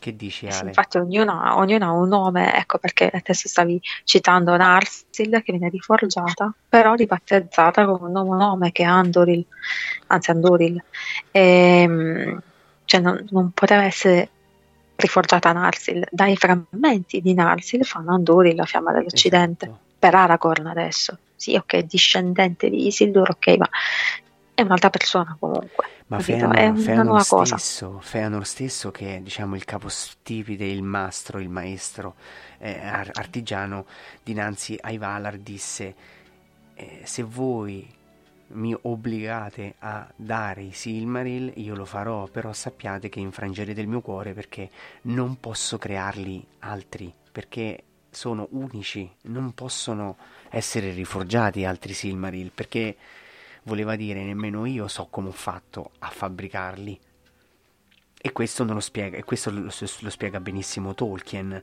che nemmeno lui ci annovera come e di che materiale sono fatti i Silmaril. E nel Silmarillion viene detto che i Silmaril sono fatti di cristallo, ma non si sa come Fëanor fece a fabbricarli, perché questi Silmaril brillino di luce propria, cioè quella degli alberi. Non si sa perché questa luce non si estingue mai, non si sa perché questi gioielli continuano a brillare nonostante non vengano alimentati da qualcosa. Lui stesso li ha fabbricati tutti e tre, e quelli sono i Silmaril. Una volta distrutti quei Silmaril non potranno mai essere creati altri. Perché, come disse Miriel, tutta la forza che poteva andare in molti figli è finita solo in lui, e io non posso farne altri.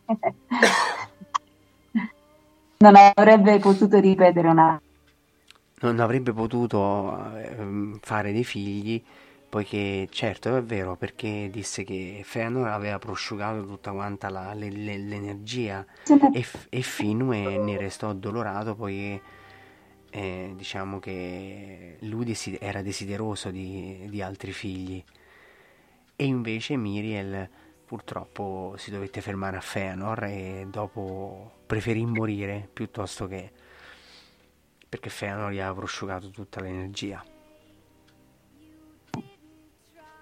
Che bella serata. Siamo finiti a Miriel.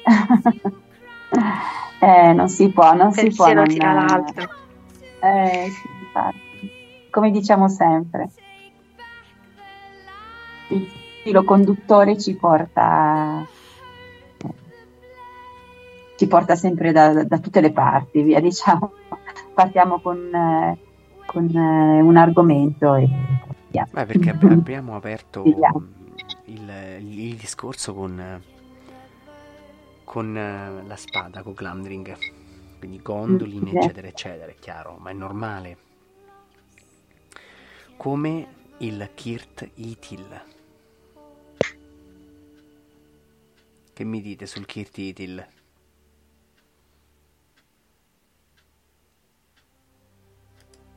La scrittura lunare? Sì, certo, sì.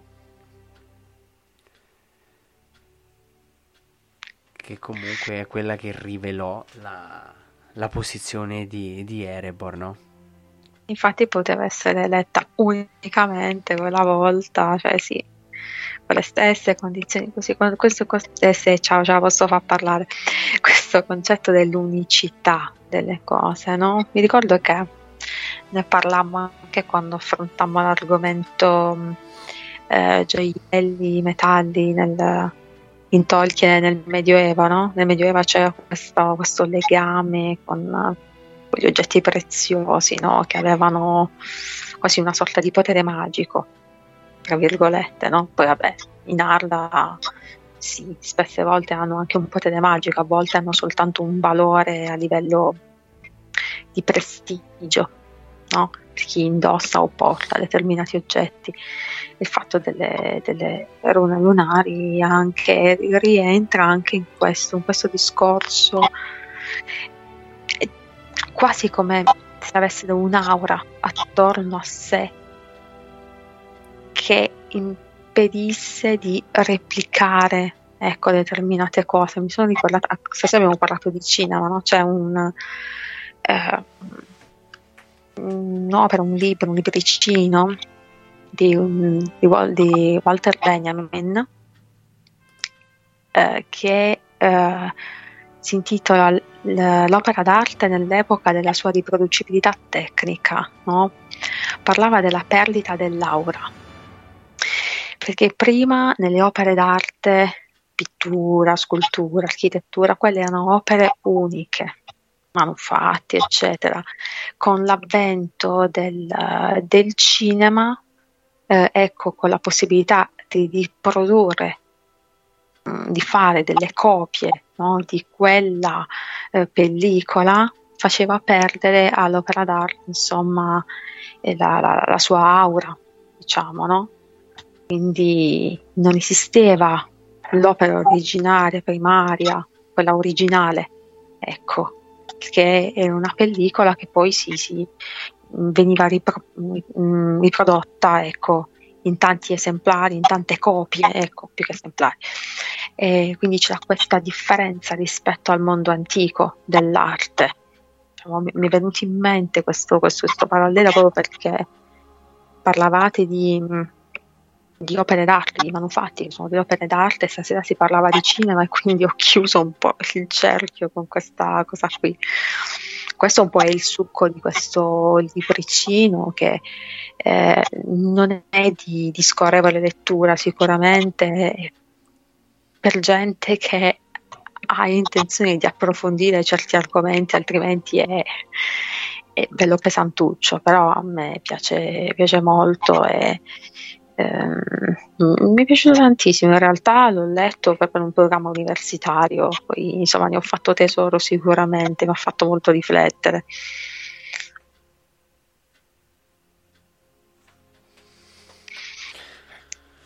Beh, interessante, specialmente per le persone che sono appassionate di cinema. Sì, così come di arte in generale, sì. Molto, molto bello, sì. Ragazzi, vedete, quando si parla di Tolkien si parla poi di tutto, no? Come diceva Fina. È bella questa cosa.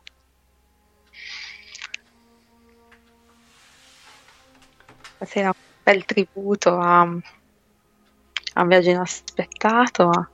Poi comunque sono belle queste chiacchierate sul finale, e mi rilassano molto, devo dire.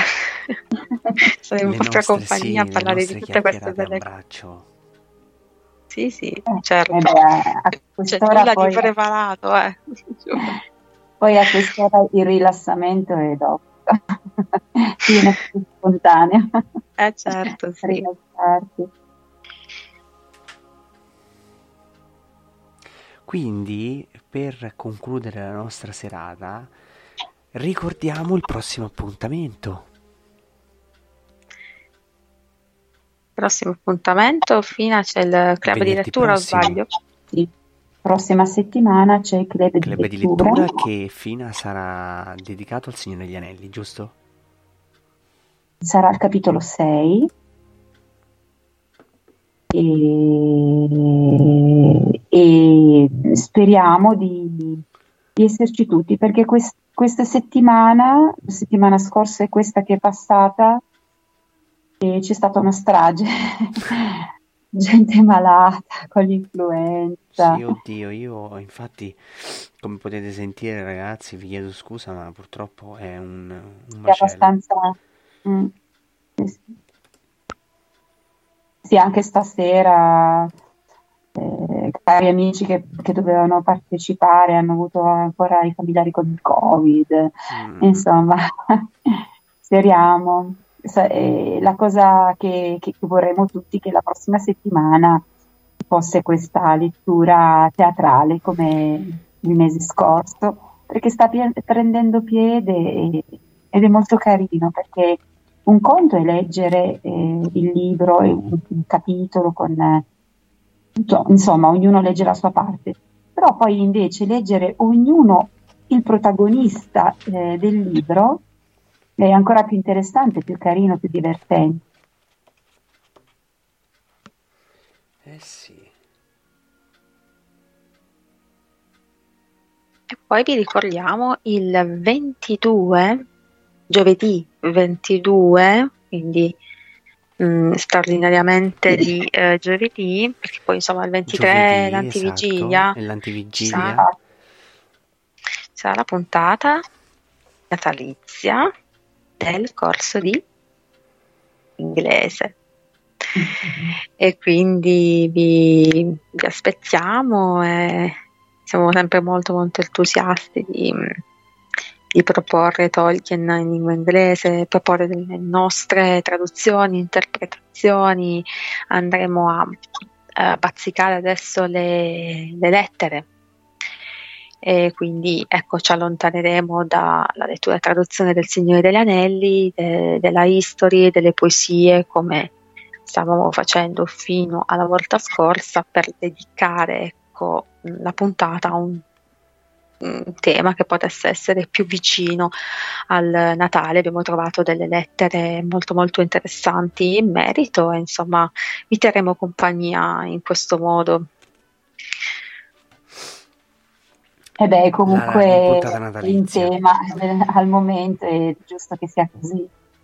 E ragazzi, la prossima puntata dopo quella natalizia avevo anche sotto mano questo qua.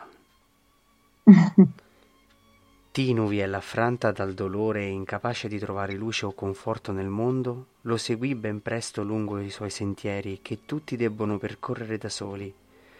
La sua bellezza e la sua tenera amabilità smossero però persino il cuore freddo di Mandos, tanto che egli le consentì di riaccompagnare Beren fuori nel mondo, cosa che mai più da quella volta fu concessa né a uomo né a elfo. Si potrebbe ispirare anche a questo. Il Beren e Lúthien, sempre quello tradotto da Manini. Tu ci vuoi tentare con tutte queste... questo bellissimo materiale. Perché anche questo è tratto da History, a cura di Christopher Tolkien, illustrazione di Alan Lee. E qui bellissimo dice: un amore contrastato, quello tra Beren e Lúthien, lui umano nella Terra di Mezzo, lei elfa immortale di stirpe regale. Per coronare il suo sogno d'amore, Beren dovrà consegnare al padre di lei uno dei Silmari della corona di Morgoth e avere così la sua benedizione, una missione che, a dispetto delle difficoltà, avrà un lieto fine. Beren, ferito a morte, sarà salvato e Lúthien rinuncerà all'immortalità per lui. Il racconto ha subito cambiamenti e si è evoluto man mano che l'orizzonte della Terra di Mezzo si è allargato. Bellissimo questa introduzione, molto sintetica però così. Sì, ma comunque ti fa capire benissimo di cosa parla il libro. Bello. Allora, abbiamo detto Gondolin e Beren. Sì, guardate, ho aperto Tevildo, il gatto, stupendo Tevildo. Io ho un gatto che l'ho chiamato Tevildo perché era poverino, il principe dei gatti, custode del trono di Morgoth, che poi Morgoth fu costretto a cambiare, Tolkien fu costretto a cambiare personaggio, perché al posto di Carcaroth lui aveva messo Tevildo, il principe dei gatti, il guardiano delle cucine di Angband. Viene descritto da Tolkien nei racconti perduti, e invece fu costretta a cambiare personaggio, mise Carcaroth perché non rendeva, doveva rendere paura, doveva mettere suggestione. Sì. È un conto comunque è Tevild, un conto è Carcaroth che è il lupo, no? Però anche... sicuramente Tevildo non ce l'avrebbe fatta a mangiarsi la mano di... Miau! Piccolo! E quindi ragazzi diamo appuntamento alla prossima puntata di venerdì prossimo, che sarebbe il... mi sfugge, un attimo. Giovedì 22? No, prima. Ah, 16, il 16. Il 16, venerdì 16 alle ore 21:45, sempre sulla Voce di Arda. Bene ragazzi, è giunto il momento dei saluti. Sì, allora sono tre ore adesso, giusto, praticamente. Sì, 3 ore giuste. Allora salutiamo la nostra Jasmine, che ci ha mandato il contributo vocale, vocale. Salutiamo Virginia, che è uscita prima per problemi, poverina, anche lei non è stata molto bene in questo periodo. Salutiamo Ale. Ciao, buonanotte, grazie. È bravissima, chi mi aiuta. Simone, senza di lui non potremmo nemmeno essere qua, io che sono qua. E ci vediamo la prossima settimana. Ok, buonanotte, grazie Pina, grazie Simo, buonanotte.